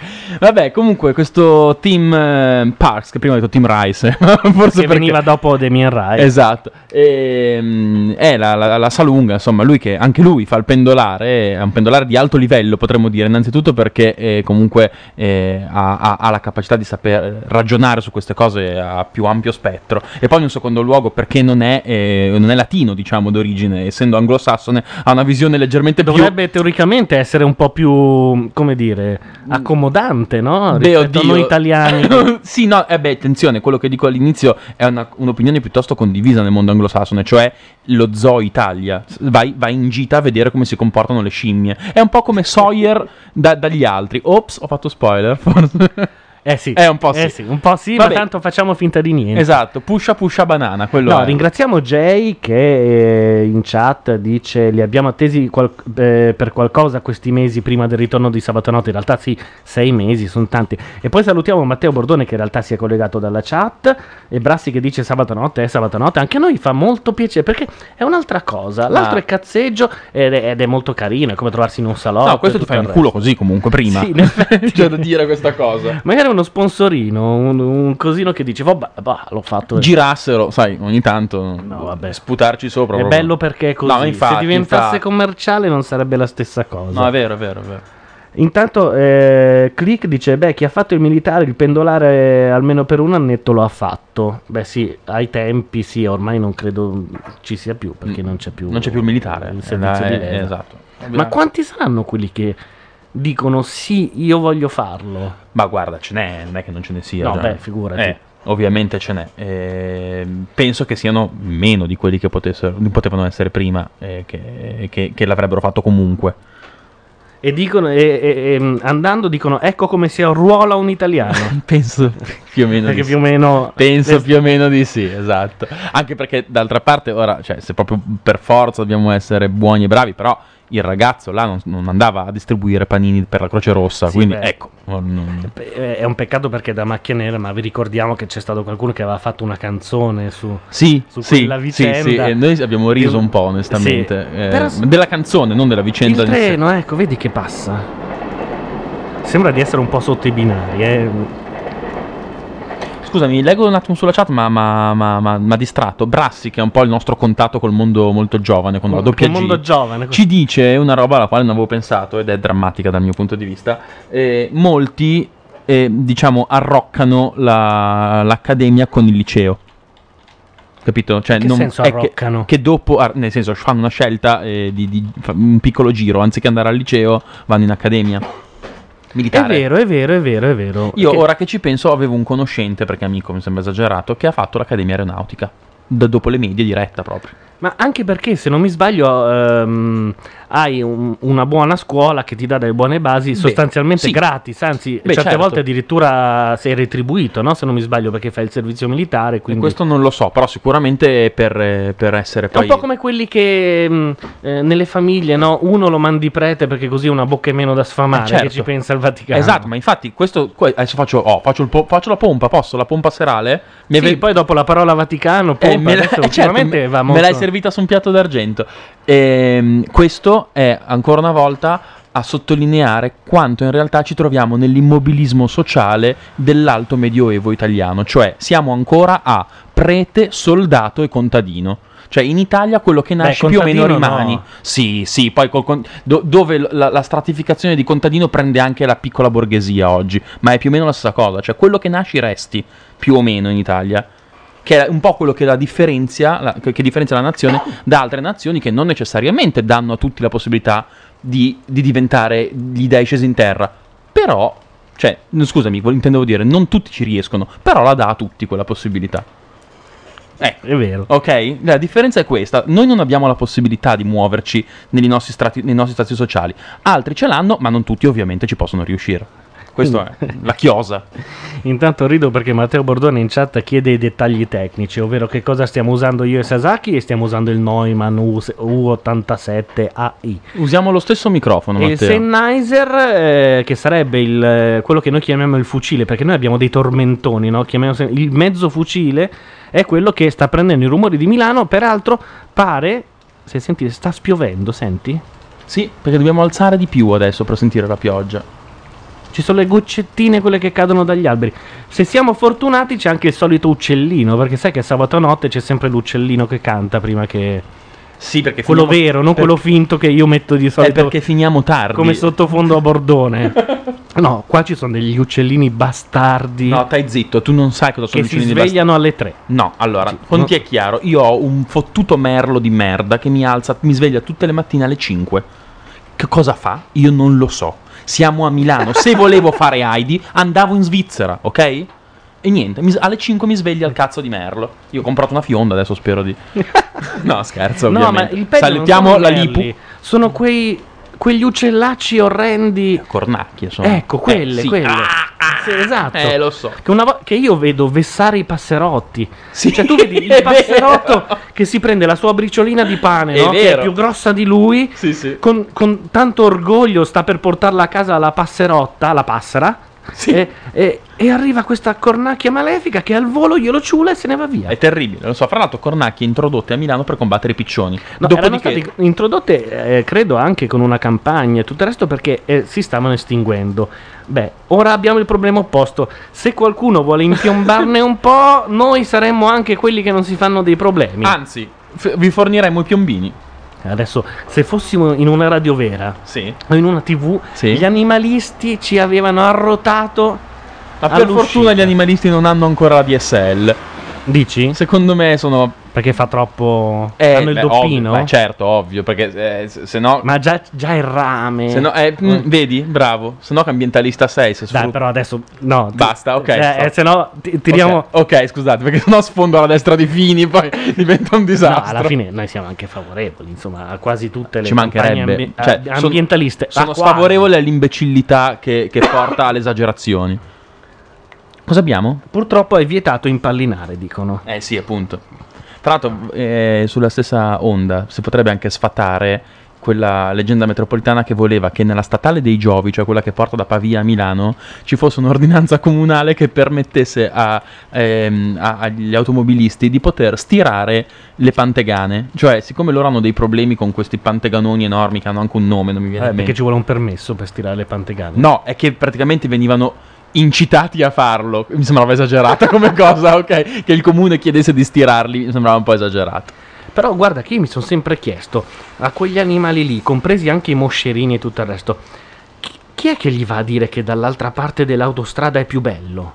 Perché devono averci questa cosa. per passare. Ci deve essere uno bastardo È che dice, rischiosissimo. "Guarda che di là". Cioè, loro rischiano. Certo, ovvio, però di là c'è l'Eden. Eh sì, totale. tipo le sette vergini, che ne so, sette vergini moscerine che li aspettano perché Ecco, fossimo in una radio invece magari non normale, però al, al di là della, diciamo, del taglio occidentale, cioè un po' più in sotto, noi saremmo già lapidati domani mattina. ok? Beh, no, per i moscerini voglio sperare Beh, che prova, prova ad avvicinare il- le vergini moscerine al, al concetto. Il, il concetto di vergine al concetto di moscerino sei già fatto, secondo me. Ricordo che una puntata di sabato notte si aprì con me che impugnando il vape tentavo di spruzzare un ragno e Bordone che mi bloccava È vero. dicendo è un figlio della natura no, qualcosa del l'animaletto genere. del signore, però lui ha queste cose strane. bah. Un ragno è un ragno. Il ragno fa e schifo. deve morire. Ma- Ma, mori- no, no, magari deve vivere lontano da me. Bravo, esatto. Ma cioè, abito a Milano, tu sei a Niguarda. Che cazzo volete dalla nostra vita? Ah, Un chilometro più in là ci sono i campi. Perché non stai nei campi? Sì, un po' di più. Un chilometro più là c'è l'aeroporto di Bresso. È vero. Oh, cazzo, l'aeroporto. Quello che non beccano mai e vanno a finire contro il Pirelli. per esempio. Sì. Perché è talmente piccolo. Eh, lo so, purtroppo io, figurati, ero lì vicino quando Fasulo ha deciso di, di farsi il 22esimo piano, 17esimo, cos'era, mi ricordo. Intanto neanche. Brassi in chat dice il ragno must die. The ragno must die. Intanto se noi riusciamo ad aprire il microfono di Gaia, Chissà qual è. vediamo qual è. Boh. 1, 2, 3. Ecco, nessuno di quelli che abbiamo 6, 7, 8, 9, Quelli. 10, Ok, 11. l'abbiamo trovato, ok, l'abbiamo Grazie. trovato. Gaia in realtà un sacco di tempo fa, ma proprio un sacco, tipo verso Miliardi Natale, di anni verso Natale, fa. cioè do- dopo la, la seconda puntata di sabato notte, ci aveva mandato un pezzo e aveva detto Gianluca te lo mando, mandalo alla prima puntata di sabato notte possibile, che è questa. Che è questa qua. Mesi e mesi dopo. Dopo sei mesi, allora. Anni dopo. Di cosa parla? Questo pezzo parla di come si scrive male una storia. Infatti si intitola Morte di una storia. Il blog di Sasaki. Cioè, non era difficile, sasaki.net, vai di leggi e capisci subito. Chi lo legge? Allora, lo legge Daniele Milani, che 30 anni fa fece Radio Capital, e poi Radio DJ, e poi radio con me, e niente, me l'ha inciso una volta mentre facevamo un radiocomunicato, e è venuto molto bene secondo me, e basta. Ok, noi torniamo subito dopo il pezzo. La vicenda senza trama cavalca un guerriero senza spada, disarmato di eventuali contundenti. La ragione del suo essere consiste nell'autocompiacersi della sua investitura. Durante la storia, un'arma lo possedeva. Benché fosse lui a tenerla in pugno, questa lo obbligava ai suoi voleri. Passando attraverso le radure, la sentiva fremere nel fodero e la sguainava per farsi largo tra le fronde e tagliare la testa alle bestie feroci. E così, senza paura, il cavaliere andava sicuro, lasciando che la spada di sua iniziativa riconoscesse il pericolo e lo estirpasse per conto suo. Bisogna puntualizzare che questa arma fa parte della dotazione minima di ogni cavaliere e che una storia di questo genere prevede un utilizzo frequente e sanguinoso della spada da parte del cavaliere. In parole povere, era obbligato a usarla, o l'autore l'avrebbe rimpiazzato al volo con un cavaliere stagista. Ah, il precariato. Già al terzo capitolo, la sua spada non si accontentava più di fronteggiare i pericoli, bensì discerneva le ingiustizie. Infilzava il petto degli ingordi e tagliava le gole ai maldicenti. Accecava gli invidiosi e sfigurava i vanitosi. Di tanto in tanto mozzava qualche mano e la sua specialità erano proprio i testicoli. Ma in questo valoroso guerriero cominciò ben presto a delinearsi un tale spessore d'animo, una ricchezza di personalità, un intricato sistema soggettivo, un tutto tondo tutt'uno col tutto cosmico. Un'evoluzione di quella mezza calzetta di personaggio che era pagina 5, che si ritrovò ben presto impegnato a combattere non più contro i nemici, ma contro se stesso. No, dico, teniamo conto che si tratta di un'edizione economica. Ehm, la spada, dunque. Eh, dove eravamo rimasti? Ah, Che per sua natura, ehm, bla bla bla, riconobbe l'insidia all'interno del cavaliere, eccetera. Nel tentativo di estirparla, gli recise il cuore e la testa. Il cavaliere, invece di svenire e non potendo morire per contratto fino al raggiungimento del risguardo della terza di copertina, scelse l'opzione ira funesta e scagliò la spada molto lontano, dove non avrebbe mai potuto non solo raggiungerla, ma nemmeno ricordarla. Quando la rabbia si fu placata, cominciò a guardarsi attorno per individuare dove fossero rotolate le sue appendici. Ma queste si erano nascoste nella nota a margine per paura di essere imprigionate di nuovo assieme nello stesso corpo. E a dispetto dei richiami continui e strazianti del cavaliere, nulla. Specifichiamo che poiché la bocca era inglobata nella perduta testa, il cavaliere esternava la sua apprensione percuotendosi l'armatura all'altezza del petto e producendo dei segnali in codice Morse che dicevano Quo usque tandem, una performance di teatro sofferto di altissimo livello, con in più tutto il vantaggio della citazione colta.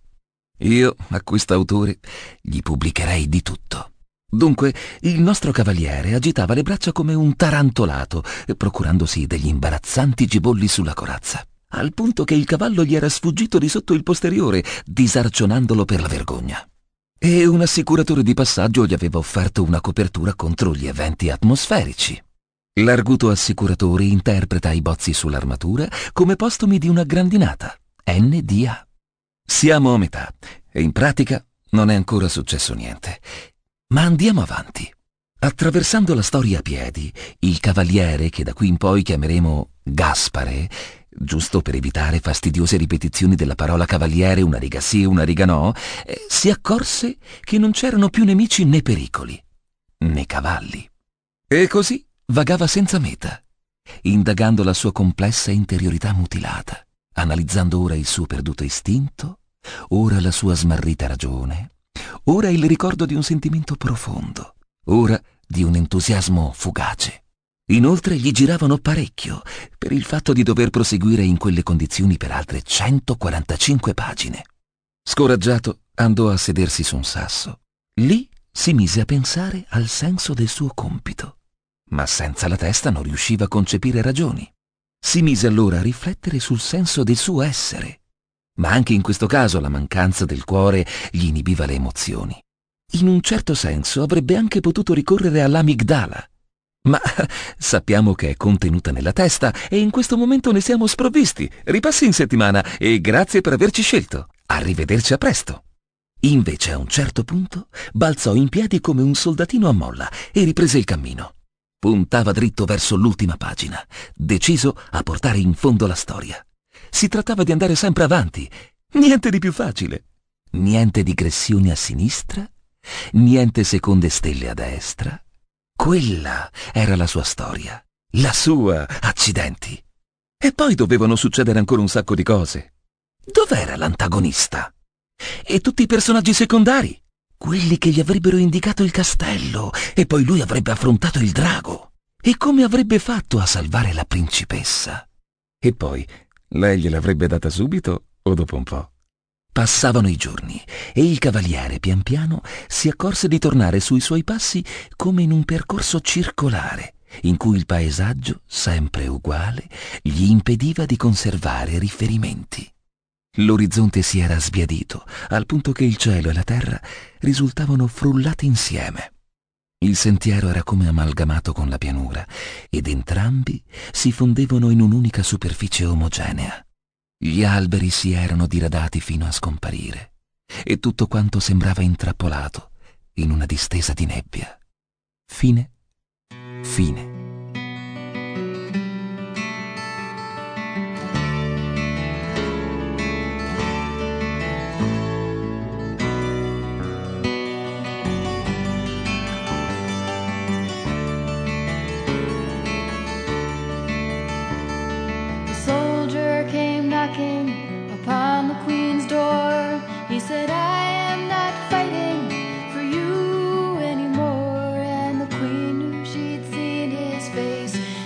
Before.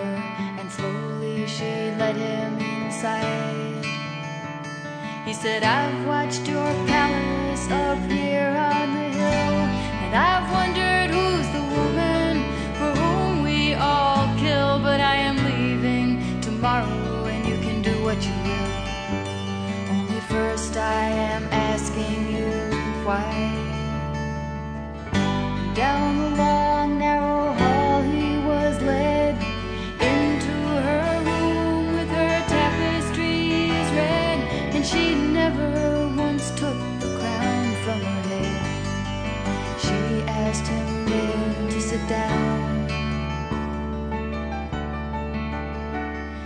said, I see you now, and you are so very young, but I've seen more battles lost than I have battles won, and I've got this intuition says it's all for your fun.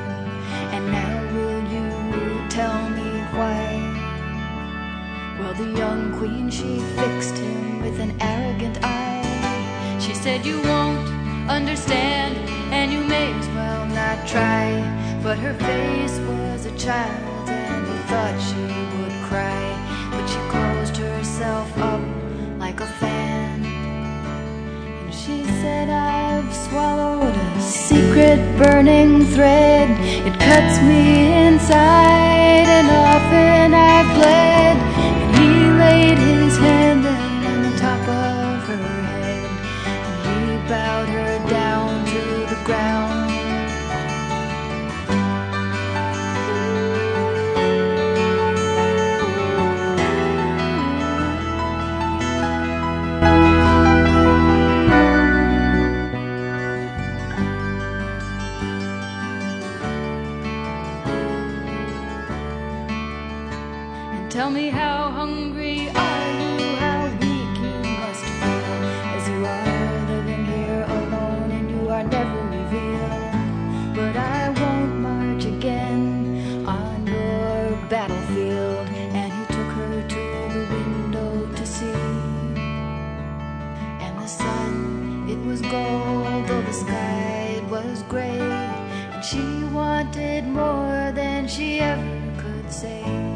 But she knew how it frightened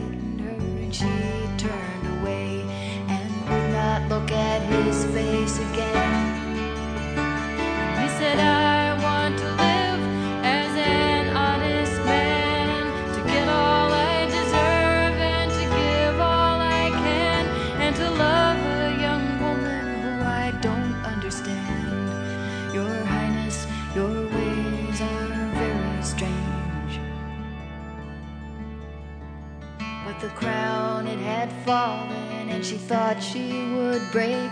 And she stood there, ashamed of the way her heart ached. And she took him to the doorstep, and she asked him to wait. She would only be a moment inside.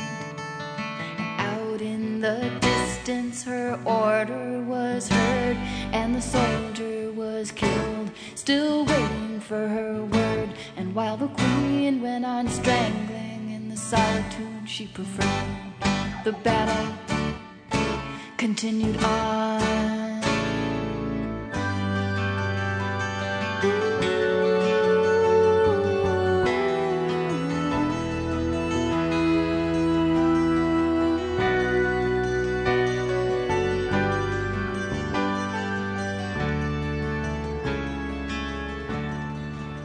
Era Susan Vega con The Queen and the Soldier, mentre il pezzo che abbiamo ascoltato era Morte di una storia, scritto da Gaia Giordani e eh, Interpretato. interpretato Da Daniele Milani, che è la voce di Canale 5. che io sono convinto di una cosa. Ma è quello di Un programma in, col- in collaborazione con... È lui? Sì, è lui. È lui. No, ho visto che in chat si sono molto focalizzati sulla voce e poi hanno detto ah devo ascoltare il podcast per ribeccarmi la storia. Però francamente uno così, con la voce così... Ma niente, ma, Ma gliela- dagliela e io gliela basta. do, ma io sì, gliela do. ma Cioè, Secondo me, quel- cioè, se hai una voce così, trombi come un dannato. sì, però va in giro col megafonino e devi parlare sempre dentro un microfono. No, no, no, hanno un, hanno un compressore interno. Ah, ce l'hanno- ho capito. È come- qualcuno in chat ha detto la versione 2.0 di Francischi, sì, è quella eh, col compressore interno. E lui è, è il social network di Franceschi. È probabile. Ti iscrivi a lui? Nel frattempo ha ripreso a piovere. Sì, la cosa infatti eh, mi dà anche un metro del quando andare a casa. perché Cioè? adesso andremo in onda, ragazzi, fino a quando non cessa Cioè, un po' di piovere. Perché io spiove, non ho l'ombrello, casa, ho quindi capito. tiriamo dritto un pochettino se non vi dispiace. Ma tanto possiamo mandare anche le repliche dei pezzi. Esatto, invece volevo farti una domanda più importante. Cosa, cosa- cosa ti accadrebbe? Quale sarebbe il tuo primo pensiero se oggi, aprendo gli occhi per la prima volta, ti rendessi conto che una sola cosa è rimasta del mondo che c'era prima? I Pooh. Mi ricorda Avanzi. Esatto, questo succede perché oggi è- si è avverato come al solito qualcosa che dei meravigliosi autori di satira hanno previsto molto tempo prima, cioè un signore che nel 1988 è stato tirato giù da un treno in Polonia. Cioè, tirato giù nel senso qualcuno l'ha spinto? No, l'ha preso. Ah, ok. Un treno l'ha preso e quindi è rimasto in coma per 18 anni, 20 quel che l'è.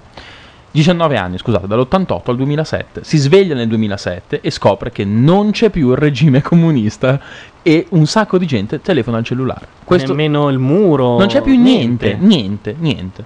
E, eh, Dio è morto, Marx è morto e anche io non mi sento troppo bene. Ah, no, nell'88 cosa non c'era? Non c'era il cellulare, non, Non c'era- c'era internet. No. Non c'era il personal computer. Beh, ce n'erano pochi quantomeno. C'erano de- de- degli Apple 2 se non mi sbaglio. Sì. Mi ricordo. Sì, sì, insomma, sì, non può erano così diffusi. Non c'erano alt- cosa. Tutte cose, che, tutte cose che già non c'erano in Occidente. Guarda che- Tu figurati sotto la cortina di ferro. Sì, ma te lo dire, è un botto svegliarsi in una società così. Dove non c'è più Ceausescu, per esempio. Sì, beh, quello meglio. Eh sì, ma dire. assolutamente sì, ma tu pensa che tu vai eh, in coma, che c'è tutta quella roba lì, ti svegli e c'è Putin. Ora io tra Ceausescu Sai e che- Putin sai che- non è che Francamente. è, cioè, è uno che tipo se ha bisogno di far fuori qualcuno ti ci butta il polonio eh, dentro la minestra. Sì, nella migliore delle ipotesi. Nella migliore delle ipotesi. anche seccarti sotto casa il giorno del tuo compleanno, cosa del Esatto. genere, sì. Bello che, che Vero? lanciamo queste Eh, cose. sì, a noi ci piace essere ricordati così, attaccati a Neumann mentre il KGB ci storpia e ci scioglie C'era- nell'acido. C'era l'Amiga, ci dicono. C'era l'Amiga 500 Plus, forse nell'88 già. In Italia c'erano, sì, beh, già- c'erano già tutte le tv commerciali, quindi da quel punto di vista non c'era... Sì. C'era, però Mediaset trasmetteva già, per esempio, in diretta, aveva già i telegiornali.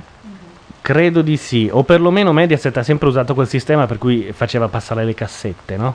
Non o, la so. o passava per i ponti radio, cioè mandava in differita di qualche secondo Ah, in modo ok. che non... No, cosa io- che oggi succede sempre. Io ho un ricordo che non so se poi era vero, nel senso avevo una, una percezione della cosa distinta da quella che ne ho adesso. Ho il ricordo che si diceva, ah, adesso Mediaset può fare le cose in diretta perché ha i telegiornali, perché c'era questa condizione sine qua non. No, no, proprio non poteva nemmeno fare i telegiornali, da quello che mi ricordo. Ah, ok, quindi è stata- non è stata la conseguenza dell'avere i telegiornali poter farla diretta, ma No, no, contrario. c'era una legge che impediva questo e impediva anche cose assurde del tipo ehm, tutti, tranne la RAI, non potevano trasmettere in stereo, in stereofonia. Cosa che perdura anche oggi perché Canale 5, Italia 1 e Rete 4 non sono in stereo. Se voi registrate un, un concerto, qualcosa da quelle reti, eh, che, che è mono. È mono. Come- mono, come nel capito? Cioè, come 67. esatto, come Elvis, ma- Esatto. ma, non gli ultimi, i primi. I primi, dischi. sì, come Ringo Starr che gli dissero "Ehi Ringo, cioè abbiamo lo stereo". E lui ha risposto "Perché?" E che ce ne facciamo? Che cazzo ce ne facciamo? Abbiamo già un canale, due, boh, ci mettiamo due volte la stessa roba? Ecco, più o meno. In effetti c'è un film eh, che, che, mh, adesso no, è scusate, una puntata di Cold Case in cui eh, c'è un DJ che certifica il passaggio allo stereo. Ho sentito parlare di questa cosa che senti cose diverse dai due canali. Ecco, io invece avevo un terribile, un terribile collega che dovrebbe essere anche tipo un ingegnere di quelli che fanno funzionare le cose, no? Quelli che dice, vabbè, quel posto lì, visto che io telefono, sarà pieno di persone che fanno funzionare le cose. Questo un giorno arrivò in ufficio e disse, recentemente mi sono imbattuto in un nuovo motore di ricerca, Google. potente. e io ho detto, vabbè, vado a prendere un caffè. Sai E- cos'è che mi sembra strano di questa serata? Sì. Che in genere le donne quando sentono dell'acqua scorrere devono fare pipì. È vero. Mi sembra strano che siano tutte e due ancora Oppure così. il tuo tappeto è bagnato. Io l'ho fatta a casa. Vabbè, ma cosa vuol dire? Non, non fa te- cioè, farla a casa non significa che tu non debba rifarla altre sette volte. cioè, di solito, di norma, Io- cioè, se tu fai pipì, poi sali in macchina per partire, ti devi fer- dovresti più o meno fermarti altre 6-7 volte. Ma infatti sul taxi io ero tentata di fermarmi un attimo.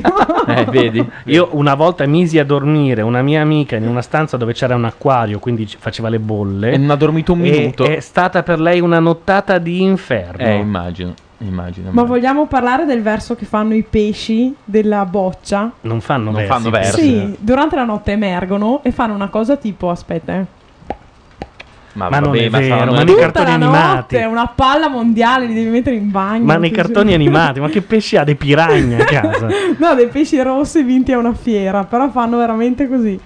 Peraltro i pesci rossi restano piccoli perché le bocce sono piccole. Esatto. Se andate nel laghetto della Mondadori ci sono delle carpe mostruose. Delle robe tipo che Sanpei le prendeva erano più grosse di lui. No, ma ti giuro, alcune sono più grosse di me. Lo Se so, lo andate ne- proprio nel, nel laghetto e vi avvicinate, arrivano queste, queste cose da 50 kg, Sì, mica sì, delle fanno robe normali, che si aspettano che tu gli tiri qualcosa, ma ti mangiano vivo. No, cioè- vogliono un quarto di bue loro, non vogliono un pezzo di pane. Il Poi problema. non oso nemmeno pensare che cosa abbiano dentro quei pesci lì, cioè vissuti nel- in un laghetto artificiale Eh. nei pressi di Milano vicino all'aeroporto, il cherosene proprio... Come quel giorno che vidi un giapponese accovacciarsi nel laghetto che c'era all'interno, tuttora penso ci sia, del Parco Sempione, quando il Parco Sempione era una sorta di Woodstock. C'è ancora, c'è ancora. Sì, forse anche il giapponese che si è pietrificato lì perché ha preso l'acquetta del lago con le mani e si è sciacquato la bocca. Ah, beh. Penso che non, non sia arrivato alle 5 di quello stesso giorno, cioè proprio eh, de- come minimo c'erano gli scarti dei cilum del- de- degli anni precedenti, come il minimo. Beh, quello se gli andava bene, se gli andava male c'era di peggio. Tutto il resto. Diciamo che non era il Parco Lambro, al Parco Lambro si fu- fondeva la mano come sulla lava. Esatto, esattamente. Ho visto un- una volta una, una cosa giallina e mi hanno detto, "Eh, guarda che bello, il Lambro che esce fuori. Ho detto, ah, Veramente? Sì. Fantastico. Beh, perché ci buttano dentro di tutto. Qualunque cosa, sì. que- Viene quella schiumetta Eh già, Sì. eh già, eh già, eh già. schifosina Sì, presente. Quelle cose da Milano, insomma. Un giorno mi ricordo ero insieme ad un mio amico che andò a prendere la sua fidanzatina dell'epoca, eh, che sarda, è arrivata a metà novembre alla Malpensa, scusami, non pensa, a Linate, e hai presente i- gli alberelli che ci sono sul viale che porta in- fino in centro città, no? E lei li guardava a novembre, raggrinziti grigi, cielo giallo, delle 4 del pomeriggio, fa... Ma cos'è questa roba? E lui le ha detto: È Milano. Cioè, punto. Intanto precisissimi in chat mi dicono che quelli non sono pesci rossi ma carpe koi. Sì, vabbè, però. Chi è che ha detto che il pesce rosso non sia una carpa koi? Esatto. Io mi ricordo che qualcuno, adesso non mi ricordo chi mi disse anche che i pesci rossi non erano veramente rossi ma li coloravano.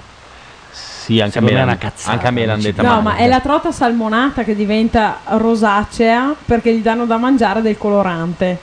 Questo Ah. è vero, è verissimo. E allora quindi potrebbe essere vero anche per i, per i pesci rossi. Potrebbe essere vero, però io ho avuto esperienza dei miei pisciolini che poi dopo che facevano così per tutta la notte io li ho liberati dentro a un- una specie di vaschetta, insomma, a casa di una mia amica, molto grande, dove a un certo punto noi liberandoli dalla boccia, questi pesci continuavano a girare intorno, in tondo. Comunque. Per- sì, perché pensavano di essere ancora lì dentro e poi a distanza di un annetto circa sono diventati molto più grossi, però E sono fatto un rimasti vortice sbiaditi. che- no. no. li vedevi che erano milanesi, erano ancora anemici, bianchi praticamente. Ma c'è qualcosa di, comunque di strano. Senti che c'è un po' di, un po' di alien ogni tanto dentro il Sì, microfono. e ti spiego anche cos'è. Il microfono è talmente fico Sì. che quando noi ci giriamo per così entra l'audio dalla cuffia Ah, dentro al in feedback, microfono e va in Ah, feedback. ho Tanto abbiamo aperto anche Ilaria se volesse dire qualcosa, visto che il Parco Sempione è un po' la sua, la sua tesi di laurea. Ah sì? Ci passa tutti i giorni, voleva Ah, è arrotare vero. dei vecchietti. Ho letto, giorno, ho sì. letto, ho letto, ho letto che era incazzata con i È vecchietti che arrabbiata perché non- i vecchietti vanno sulle piste ciclabili e non c'è una pista vecchietti. Ma non ha torto, scusami però. No, Se ma ci sarà una corsia di sorpasso, no? lì. Ci sarà una corsia di sorpasso No. vecchietto, no? C'è la pista ciclabile, poi ci sono gli alberi e poi c'è un vialetto. Però Devono andare nel questi vialetto. pasdaran ciclisti mi stanno un po' sulle palle, no? Allora sto per dire una roba che mi farà odiare tantissimo. Recentemente Faccio come il mio collega, ha scoperto Google. Io ho scoperto invece che esiste massa critica, si chiama se non mi sbaglio. Sì, critical mass. Critical mass, ok. Una roba che è nata negli Stati Uniti dove nascono centinaia di cose, ok? Nascono anche quelli che appunto eh, eh, impazziscono e accusano le persone di non aver mai fatto un cazzo di cose eh, atroci. Tra le altre nasce critical mass, ovvero... No, aspetta, pronuncialo bene perché mess vuol dire bor- bordello. E infatti è per quello che pronunciavo così. Eh, la questione è che salgono in bicicletta e vanno a un centimetro orario nei vialoni, nelle strade enormi. Questa cosa ha eh, ovviamente preso piede un po' ovunque, anche a Milano, perché non ci lasciamo mancare niente. L'altro giorno... Ma cioè lo fanno... Aspetta, te la spiego bene. L'altro giorno torno una sera, da non mi ricordo dove sto per andare a casa, e nella corsia opposta, grazie al loro Dio, ok, stavano facendo massa critica, cioè andavano occupando tutta la carreggiata complet- a uno all'ora e le macchine dietro ferme. Beh, ma lì la legge dice che li puoi arrotare. No, la legge, di- la legge dice che infatti prima e dopo c'erano due macchine della polizia, ok?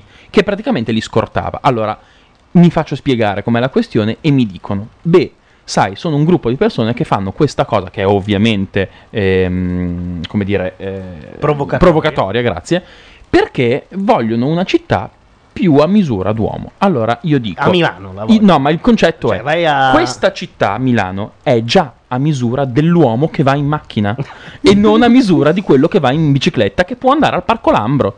No, ma io ammetto l'esistenza del ciclista. Sì, ma, non quelli sulle che- strade. Cioè, ma se quelli tu... che quando c'è qualcosa da fare dicono le piste ciclabili. Ma, co- Ma no, ma c'è bisogno di pista ciclabile. Ma se tu mi vai apposta in via Melchiorre Gioia, che è un vialone grosso per quelli che non sono di Milano, in piena Milano, che è una- un'arteria principale, e mi fai massa critica apposta, lo stronzo stavolta sei tu per me. Quando, Però- quando sforiamo troppo a destra ci bloccano dalla chat. Hai ci ragione. dice eh, Cic che Hai si ragione. chiama, si chiama manifestazione autorizzata. Lo so, è vero. Scusatemi, ragazzi, io vi chiedo scusa perché sono stressato in realtà. No, non le penso queste cose, ma sono stanco. Ci capito? prendono delle derive.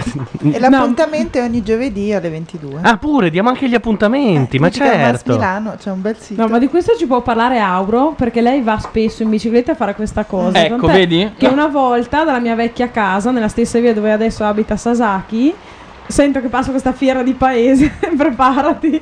E in realtà passano anche con dei tamburelli e dei pattini. No, fanno sempre così. E, e se io mi metto a piedi davanti alle biciclette a zero all'ora? e ti stendi sulla strada. Eh, cioè, faccio critica al mass contro questi, questi mezzi del demonio che vanno col grasso delle catene. Non... Terribile. e Eh, poi, cioè- poi- poi loro fa- poi loro fanno una roba rotonda e invece vanno dritti. Io non, non- è insopportabile sta cosa. Per dire, così poi la chiudo completamente, eh, settimana scorsa c'è stato un bel blocco totale di Viale Monza, che è un'altra piccola arteria che collega soltanto il resto del mondo con Milano, perché c'era una bella festa di paese. Ora dico, ma non puoi fare nella viettina stronza più piccola. No, devi fermare tutto. Tutta Viale Monza e tutta Corso Buenos Aires. Secondo me Ah, beh, due piccole. Due piccole robe. Allora, quando tu ti metti di traverso e chiedi il perché, loro ti rispondono per renderla più a misura d'uomo. Dove, secondo me, la misura d'uomo è quella di lasciare le strade libere per poter andare con le macchine. No, è quello di Secondo lasciare me magari sì. le strade libere in generale. No, a me danno fastidio un po' i fanatici. Quelli che, Questi sono fanatici, que- per quello che ti dico, sono proprio fanatici, tanto. Che poi io non ho mai capito. Quando c'è una pista ciclabile che attraversa una strada con un semaforo, il ciclista si deve fermare, giusto? Certo. Non ha la precedenza. No, certo, assolutamente. Ah, ecco. e, e sai che non si potrebbe andare sulla bicicletta sulle strisce? Dovresti scendere e portarla a mano. Eh, adesso. Eh, la, No, re- la a legge dice che- questo. A meno che non sia un attraversamento ciclabile, Ciclabile, quello è un altro come discorso. tra via Vincenzo Monti e via Ariosto, dove in realtà c'è il ciclabile. Sì, è vero, è Solo vero. che i pedoni ne approfittano e quindi diventa un puttanaio perché tutti i semafori si incasinano. Dico un'altra cosa però che è bellissima, eh, in- non in Olanda stavolta, ma in, ah, porca miseria, non mi, non mi ricordo il paese in questo momento, c'è il contrario, cioè ci sono le piste pedonali, perché tutto il resto si va in bicicletta a manetta. Beh, va detto che in- nei paesi seri, tipo in Svezia, Esatto. la pista ciclabile non può essere utilizzata dal pedone. Cioè, se tu metti il piedino. Ti stirano. No, non solo ti stirano, ti danno anche la multa. Perché Io- lì sono un po'. Integralisti. Io sono l'unico pirla che ha preso 10 euro di multa per aver attraversato col rosso il semaforo a piedi e le ho pagate, ok? Perché sapevo di aver torto e ho detto ok, non parliamone più adesso, Prima però va vigile ha bene. visto se rimanevi vivo. Sì, vabbè, E guarda. poi ha detto, vabbè, 10 euro perché rischiato, Proprio perché sennò, sennò era molto di più. Esattamente. Noi torniamo fra poco. Grazie.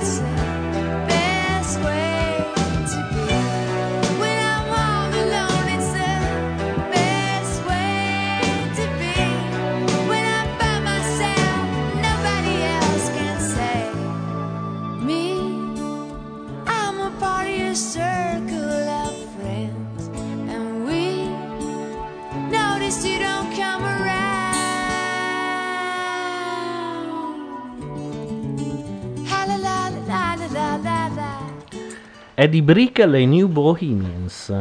Che peraltro non hanno poi avuto tutto questo gran successo, malgrado eh, la canzone sia stata una di, di quelle più Mm, è stata- famose del- è stata addirittura degli anni 80, 90 la forse? ba- sì, 90, penso. 90. La base sulla quale La Coppa del La Nonno Coppa ha del Nonno. Cioè, Io non- l'avevo anche la non po- versione Coppa del Nonno, quella con le parole inglesi inventate. feel good and I feel fine and together we will live in harmony. sì, sì, è terribile. Che sembrava in realtà col- ehm, in inglese ma con la metrica di Max Pezzali o Paolo e Chiara. Sì, tipo quando dice no, no, no, nessun rimpianto. Secondo me qualcuno in chat la trova anche. Io ce l'avevo ma l'ho persa. Mi ricordo di averla citata in un altro si sabato trova, notte. si trova, si trova. E la cantante era anche. C'è, c'è- c'è un nome proprio quella canzone. Adesso Sì, insomma, non potendosi permettere l'originale, hanno detto: Senti, ce ne fai una uguale, però. mm?" Copiamola. E lei la fa. Esatto. Peraltro c'è una pubblicità che sta andando adesso. Se non mi sbaglio, della Ferrero. Sì. Vabbè, che è famosa per fare pubblicità belle la Ferrero, infatti. Guarda. Tutta ciccia Eh. e brufoli. Vai. Abbiamo qui anche una copy che può confermare che in realtà è la famiglia Ferrero a chiederle così. Le Sì. vogliamo Beh, stronze. Beh, aspetta, però c'è da dire una cosa a- eh, mi- in salvaguardia di tutti i copi, che sono poi, fra l'altro, quella categoria di persone che fanno un lavoro che esiste solo a Milano. Ma Non è vero. Sì, sì, si può No. dire. Cioè, fuori da Milano non sei più copy. E a diventi- New York e a Londra. Sì, ma- eh. ok, ma fuori da quei confini diventi un puffo e scompari. Mi sentite? Non mi sentite? Eccoti, sì, Ecco, sentiamo, adesso mi sentiamo. sentite. Solo a Milano si fa questo lavoro qua. Più o meno, perché Milano è pubblicità È il e lavoro- Roma invece esatto. è fiction, è per quello siamo- ci siamo divisi i compiti in due poli. Morale, eh, appunto, dicevo, è vero che sì, cioè ci sono moltissime aziende che dici, ma caspita, ma mettici due soldi di più e fai qualcosa di meglio. Ma poi in realtà le agenzie pubblicitarie alle quali si rivolgono propongono anche molte più idee, ovviamente. C'è sempre quella che piace alla gente che l'ha fatta, Eh beh, quella- certo. quella di supporto e quella che vuole il figlio del capo. E alla fine viene scelta sempre quella, è il problema. Che tu- Quella col bambino biondo che mangia il Kinder. sì, ma è anche Riso, Flora e l'altro che, can- che cantano. Quella con, i- con la Le più belle devo dire che erano quelle della Star in cui per la prima volta hanno introdotto una famiglia dove il papà non era il papà del bambino. Non me la ricordo. Era, una, era fantastica. Eh Adesso sì, mi ricordo un riso. diceva- no, no, era quello di un sugo. Ma allora non mi vuoi Sì, più. è- mi vuoi questa. bene lo stesso, una cosa del Lui genere. diceva testualmente: Mi vuoi bene anche se non sei il mio papà? Mamma mia. Guarda che è, è un passo da, Da giganti in avanti nella storia della pubblicità. Comunque, chiudiamo l'argomento con. Perdoniamo chi ha fatto pa pa pa pa parmigiano o No, re re aspetta, re. aspetta un attimo. Scaglia- Scagliamo una scaglia di grana contro. Ecco. No, perché lì sono sicuro che la- il- i pubblicitari hanno detto. Vabbè, al massimo non firmiamola, ragazzi. Prendiamoci la commessa a fine. No, Perché ma lì la- è costata moltissimo. Ma non lo metto in Ma guarda che i costumini preso- sono belli. Io voglio quello da grana. È cattivo quello che fa il quello grana. che esce il Porca è vero che c'ha la faccia Mi cago cattivissima. sotto con quello lì. Infatti, anch'io. Quello con la faccia da grana è proprio incazzato. Esce un po' così. Proprio io sono il grana, tu pomodorino sì, sì. stai zitto. Secondo voi quelli della pubblicità del grana poi vanno a incontrare quelli del riso flora Ma a parte e che. fanno un balletto tutti insieme? No, ma cercala su YouTube. Guarda che hanno assoldato il- il- il- una specie di filarmonica del balletto di, di mia nonna in carriola. Di non so che cosa. Per fare quella roba? Della Cecoslovacchia, sì. Sì, appunto, cioè. Che è costato un puttanaio di soldi più la pianificazione. i Ma time, se lo eccetera. meritano, ma va bene così, va bene così, Gaia. Cioè, Perché cioè- siamo finiti a parlare di pubblicità? Beh, perché siamo. Cioè, Ah, scusa, Coppa del per nonno. le pubblicità della Ferrero. Io mi Ah, ricordo, la mia preferita era quella del bambino che va lì e dice: Papà, ho fame. E il padre tira fuori il portafoglio, gli tira fuori una fascia di banconote da, da spacciatore colombiano e gli dice: Tieni, comprati quello, che, vuoi. E il bambino idiota, perché noi a quel punto avremmo veramente messo su una centrale di spaccio anche a, Ovvio. a sei anni, dice: Ma papà, non lo sai che in frigorifero c'è il Kinder Brioche? E mangia dei Kinder Brioche. No, e io un figlio così lo do via. Gli do lo scontrino, gli dico: Scusate, mi è venuto male. Ma ce io... n'è, ce n'è un'altra che qui in Italia probabilmente non hanno pianificato, ma su YouTube si trova, che è della Citroen, dove a un certo punto c'è il bambino in macchina col papà e dice: Posso? Certo. Che dice: Sai, l'amico di mamma ha la Jaguar decappottabile. Ah. E lui gli fa: Eh, ma l'amico di tua mamma ce l'ha tutto questo bagagliaio. L'immagine si allarga e vedi che il bagagliaio è pieno di lecca lecca per il bambino. Al che dici: Vabbè, ti ho, ho comprato mio figlio con un lecca lecca alla fine. Non ha senso la cosa. Infatti in Italia non è, non è passata. Ed era molto Strano, bella quella, papà, ma allora tu hai più bene la mia macchina che a me. E lui dice, ma no Marco. Ah, Oh, Giorgio. no, no, Giorgio, per sì. me era bella finirlo così. Anche secondo me. E invece poi c'è l'abbraccio No, c'è finale. l'abbraccio finale. Attenzione, l'abbiamo trovata. Grazie al Signore che a, bord- che a cavallo di un mulo va a cercarci i pezzi, sempre... No, siccome c'è un dibattito a, a riva del Garda con la SIAE, Oh. bisogna stare... Attenzione, perché questa è I feel good, I feel fine. È molto diversa da come ce la ricordavamo. Aspetta, arriva. È, è nel refrain che diventa. Perché poi non si sente tutto questo nella pubblicità. Eh no, eh. Ma voglio sentire il testo. My star Ma Star has fallen it's you. Nelle mie notti più cupe? Non ho sentito.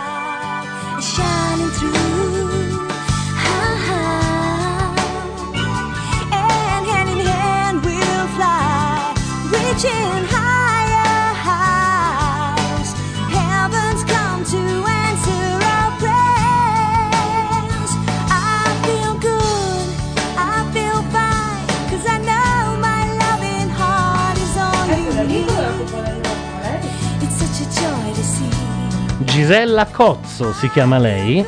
E sta E abbiamo- dicendo delle cose Abbiamo detto tutto. Dice, fuori dalla grammatica. Cause, 'cause I know my loving heart is all you need.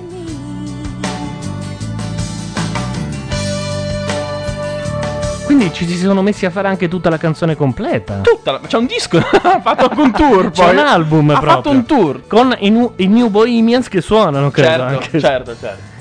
Vabbè, chiudiamola Vabbè, qua. Direi anche Eh, basta. sì, insomma, infatti. era soltanto una, dimostrati- un- poi- una dimostrazione. E poi arrivò la pioggia. Che non è male, eh, No, in- no. rispetto a Feel Good e Feel Fine. Scherzi, Eh, assolutamente. perlomeno una che cantava inglese decentemente si poteva prendere. Mm, no, costava troppo, evidentemente. Allora, noi abbiamo un altro pezzo, un, un pezzo che ci ha mandato Grazia Antonioli, che è una nostra ascoltatrice, peraltro una persona che già fa radio di suo e che tempo fa, siccome noi avevamo citato un famoso pezzo di Gino e Michele chiamato Il puttanone, ovvero una cosa che già 15 anni fa era dedicata a quelli che oggi hanno il SUV e per andare a prendere i figli parcheggiano in terza fila. Che è un po' il... E il tutto per andare a prendere una scorreggina alta 1,30 m. Esatto. Che ci, metto- ci mette 5-6 anni in più a finire la scuola perché non è normale di suo si vede. Ovvio. È un po' il discorso che ehm, faceva qualche giorno fa o qualche settimana fa Luca Sopri sul suo blog, che parlava della stessa cosa del- nel- per il liceo San Carlo che è in corso Magenta a Che è Milano. molto simile a quello di cui È parlava la stessa cosa, vent'anni dopo è uguale, Viale Maino. soltanto che Sofri ne ha parlato diciamo co- con più crisma, un po' più calmo, più tranquillo, dicendo infine tra tutte le cose che il liceo eh, San Carlo offre ai suoi diciamo clienti, sicuramente può offrire anche un parcheggio perché se lo possono permettere. Effettivamente non ha torto. Ci dicono anche che Gisella Cozzo ha un sito www.gisellacozzo.com. Adesso ce, Cozza per un attimo. ce lo andiamo a vedere. Intanto mandiamo il pezzo di Grazia Antonioli che si chiama eh, Gobbino e, e poi ci risentiamo. Intanto ringraziamo anche Grazia. speriamo Bella Gisella. Cozzo, comunque non so se l'hai vista. Ieri guardava i soldati, ma con un'aria così come se pensasse: Io non potrò mai essere un soldato. Egli è buono, studia, ma è così magrino e smorto e respira a fatica. Porta sempre un lungo grembiale di tela nera lucida. Sua madre è una signora piccola e bionda, vestita di nero, e viene sempre a prenderlo al finis perché non esca nella confusione con gli altri. Egli infatti è diverso, la madre lo sa e lo accarezza. I primi giorni, perché ha la disgrazia di essere gobbo, molti ragazzi lo beffavano e gli picchiavano sulla schiena con gli zaini, ma egli non si rivoltava mai e non diceva mai nulla a sua madre per non darle quel dolore di sapere che suo figlio era lo zimbello dei compagni. Essi lo schernivano ed egli piangeva e taceva, appoggiando la fronte sul banco. Ma una bella mattina saltò su Garrone e disse il primo che tocca il povero gobbino gli do uno scapaccione che gli faccio fare tre giravolte. Franti naturalmente non gli badò. Lo scapaccione partì, l'amico fece tre giravolte e dopo di allora nessuno toccò più il povero gobbino. Il maestro gli mise Garrone vicino nello stesso banco. Si sono fatti amici. Il povero gobbino si è affezionato molto a Garrone. Appena entra nella scuola cerca subito se c'è Garrone e non va mai via senza dire addio Garrone. E così fa Garrone con lui. Quando il gobbino lascia cascar la penna o un libro sotto il banco, Garrone si china e gli porge il libro o la penna. E poi lo aiuta a rimettere la roba nello zaino e a infilarsi il cappotto. Per questo il gobbino gli vuol bene. L'altro giorno il maestro mi mandò a portare al direttore il programma della lezione, quando entrò una signora bionda e vestita di nero, la madre del gobbino, la quale disse Signor direttore, c'è nella classe del mio figliolo un ragazzo che si chiama Garrone? C'è, rispose il direttore. Vuole avere la bontà di farlo venire qui che ho da dirgli una parola. Il direttore spedì un bidello e dopo un minuto eccoli Garrone sull'uscio con la sua testa grossa e rapata, tutto stupito. Appena lo vide la signora gli diede tanti baci sulla testa dicendo Sei tu, Garrone, l'amico del mio figliolo, del mio povero bambino infelice. Sei tu, caro ragazzo, sei tu. Poi frugò in furia nelle tasche e nella borsa e non trovando nulla, la madre del gobbino era povera, si strappò dal collo una catenella con una crocina e la mise al collo di Garrone sotto la cravatta e gli disse Prendila, portala per mia memoria, caro ragazzo, per memoria della mamma del gobbino, che ti ringrazia e ti benedice. Soltanto allora la signora Andreotti uscì dalla scuola.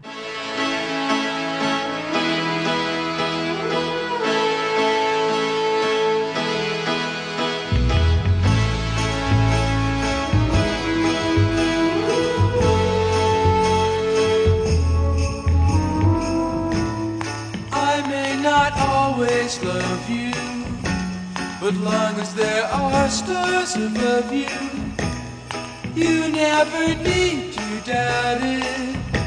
I'll make you so sure about it. God only knows what I'd be without you. If you should ever leave me, well, life would still go on, believe me. The world could show. So what good would living do me? God only knows what I'd be without you.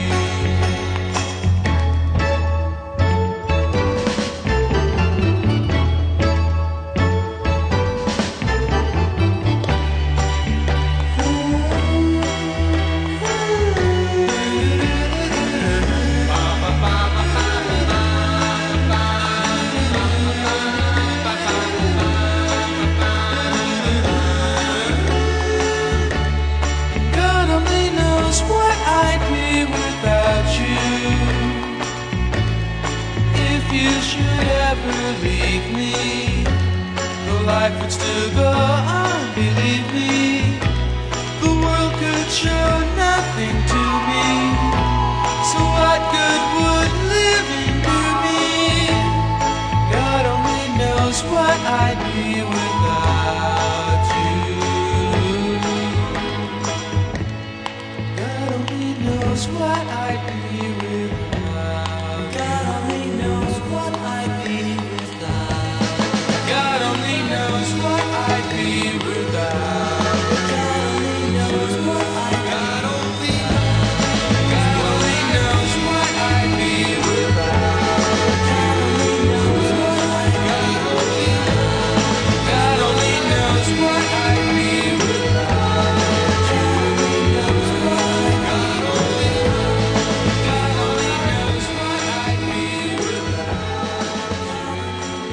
Questi erano i Beach Boys con una delle canzoni più belle del Della secolo, storia. God Only Knows, che peraltro è anche la sigla di Big Love, che è una serie sui mormoni che va in onda Vero. su HBO, molto Vero, bella, vero, ma anche molto schifata dalle TV italiane, credo che la mandino Ma, eh, soltanto no, sulle le TV italiane non possono capire una, una cosa sui mormoni. Esiste un mondo No. che trasmette serie che in Italia non vanno, diciamo anche così. Sì, esatto. Mentre in Italia compriamo quelle che vengono cancellate e Esatto. facciamo la pubblicità come Jericho in questi giorni. Che fra l'altro era partito bene, ma Era partito bene, ma insomma, vabbè. finita un po' a puttane. Mentre invece i Beach Boys stanno riavendo mh, in, in certi, in certi salotti una, un- una nuova, una nuova giovanile, una nuova primavera.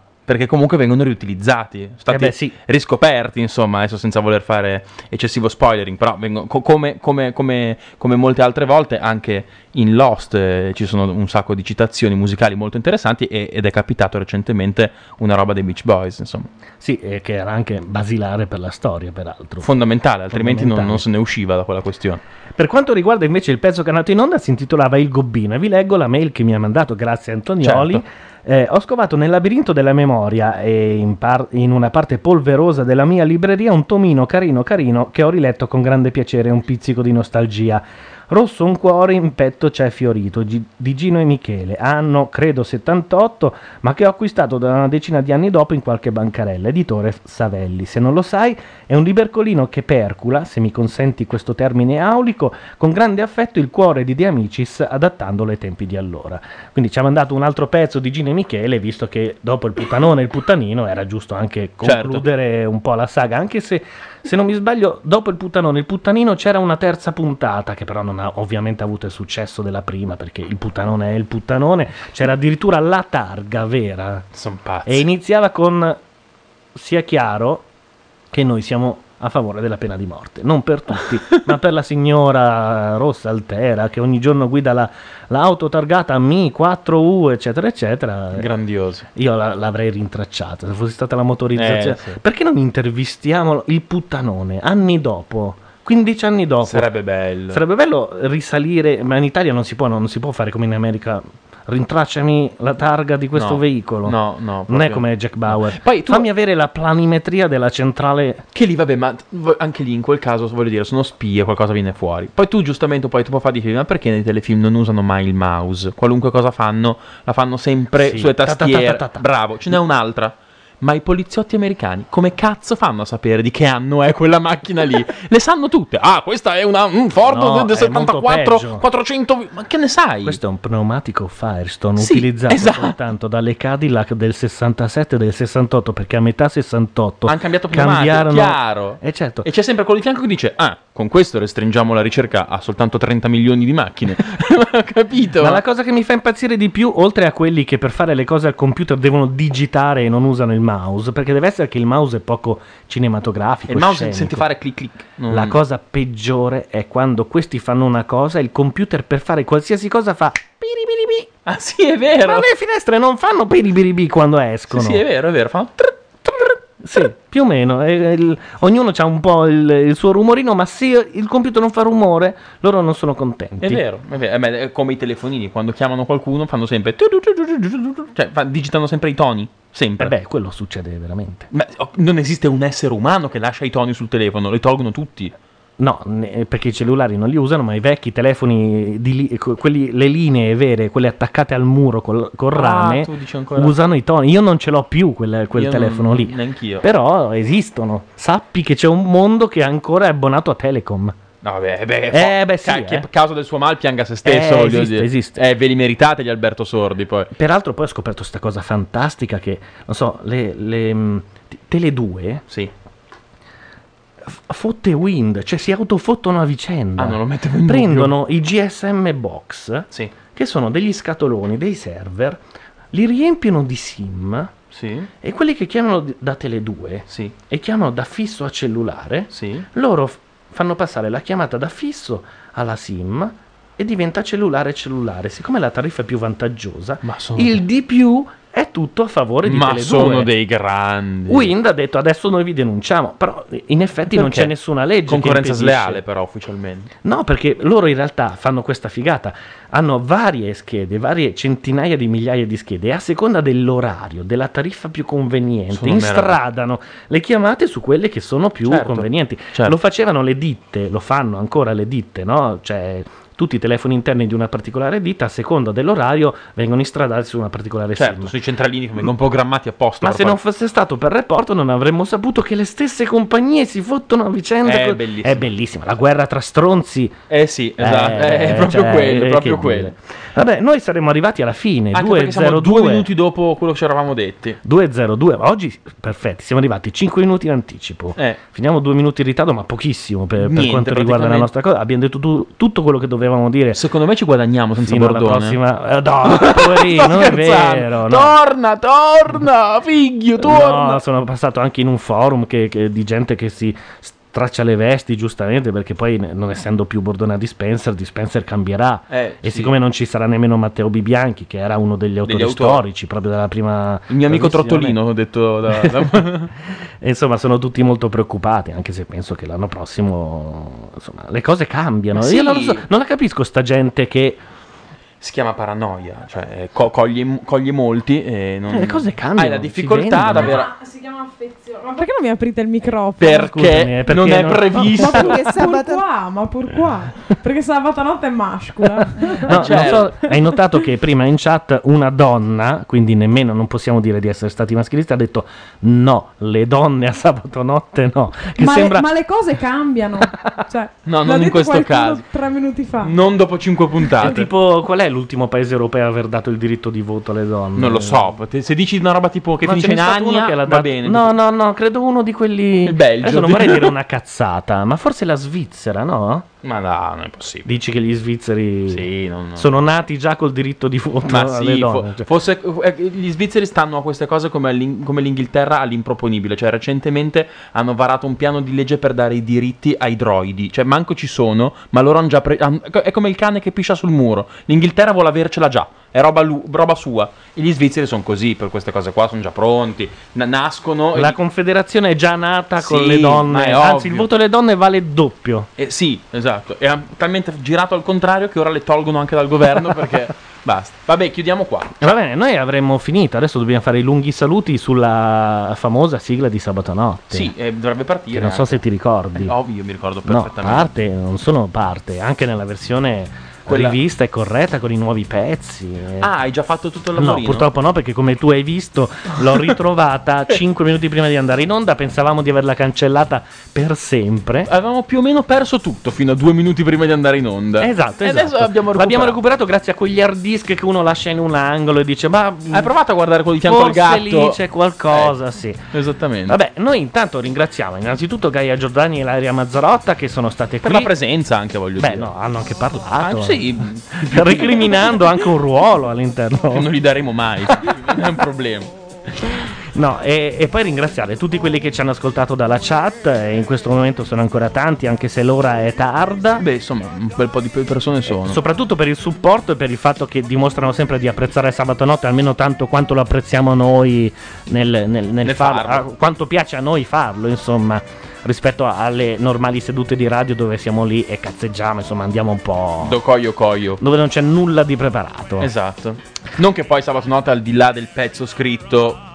Con- però, però è già No, abbastanza. Però, sai, la luce soffusa contribuì, la pioggerellina contribuisce. Ma poi c'è anche quel minimo, cioè leggi Repubblica due minuti prima, prendi quei tre appunti, Eh, sì. lanci le canzoni, che non è roba da poco. Siamo quasi seri, quasi, perché Quasi. poi le nostre stronzate le lanciamo Ovvio, comunque, tipo ovvio. quella delle donne o quella dei ciclisti, o quella degli ambientalisti. Adesso mi vengono in mente tutte, ne abbiamo Lo so. dette tantissime. Eh, infatti stasera vale per 3 o 4. Ragazzi, ci sentiamo ad ottobre probabilmente. No, noi torneremo con sabato notte dopo Riva del Garda. Tanto abbiamo capito che eh, non potrà mai essere settimanale questa trasmissione. va, no, mai. assoluta, con cadenza Eh, assolutamente sen- propria. Mensile, una Boh, cosa del quel che l'è. Vediamo di fare lo stesso numero di puntate prima dell'estate dell'anno scorso, che ne abbiamo fatte 5. Siamo Sì. già a 3. Eh, mancano due, tutto Potrebbero sommato. essere Non è la dai, fine del mondo. season finale. Come Season finale, La season esatto. finale con gli spoiler. I E, Beach poi Boys, lasciamo anche, a palla. lasciamo anche un ultimo Cliffhanger per Esatto. andare alla, alla prossima stagione. Perché non si sa mai se ci rinnovano. Esatto. Va bene. Va bene, dietro i microfoni c'erano Gianluca Neri, Simone Tolomelli. La trasmissione in realtà è anche ideata e scritta da Matteo Bordone. Quello sotto è un- uno dei nostri mu- no, non posso dire il preferito Il. perché io amo i musical. Però questo, so che- ragazzi. Eh, però lui è lui, ma anche gli altri sono gli altri, Sì, diciamo sì. la verità. Sì, sì, sì. Versione cinematografica di Milos Forman, giusto così a Ah, ricordarla. così, Eh, giusto beh, per, eh. per dirla. Noi torneremo allora con sabato notte eh, molto presto. Vi invitiamo a Riva del Garda, anche perché se vi piace la radio, insomma, lì c'è Tripa per Gatti. E vi salutiamo dalla, dalla notte di Mi Guarda alle 2 e, E 07, non c'è male. Buonanotte. Ciao.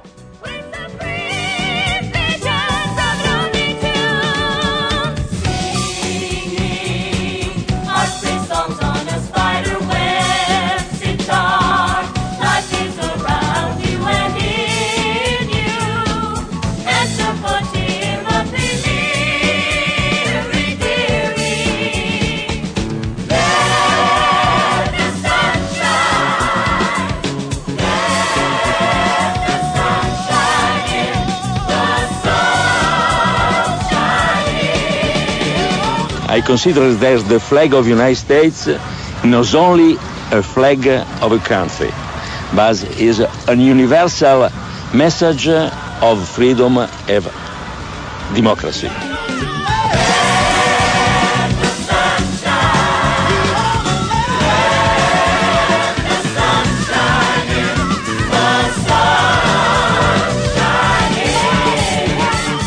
Se non lo sapete, il motivo è semplice. È perché non è vero niente.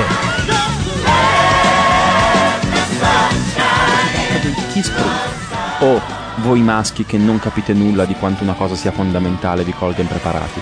Rossetto lo chiamereste, semplicemente, banalmente Rossetto, ma non lo è.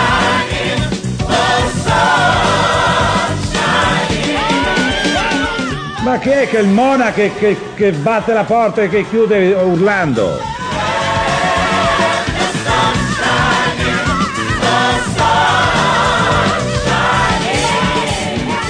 anche morale si chiama Chillit Bang. Chillit, diciamo noi, Sillit, gli anglosassoni, ma tutto questo ha poco a che fare con il motivo per cui, oltre all'effettiva potenza, lo si compri così volentieri.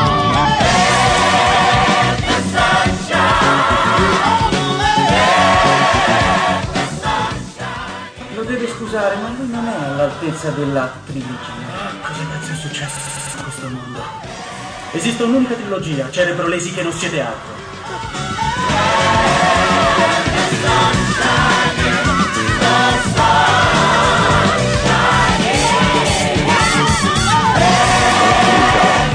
Seconds ago there was a huge explosion, and it appears right now the second World Trade Tower has just collapsed. Repeating, former Beatle John Lennon is dead. He was shot and killed Monday night in front of his apartment building in Manhattan.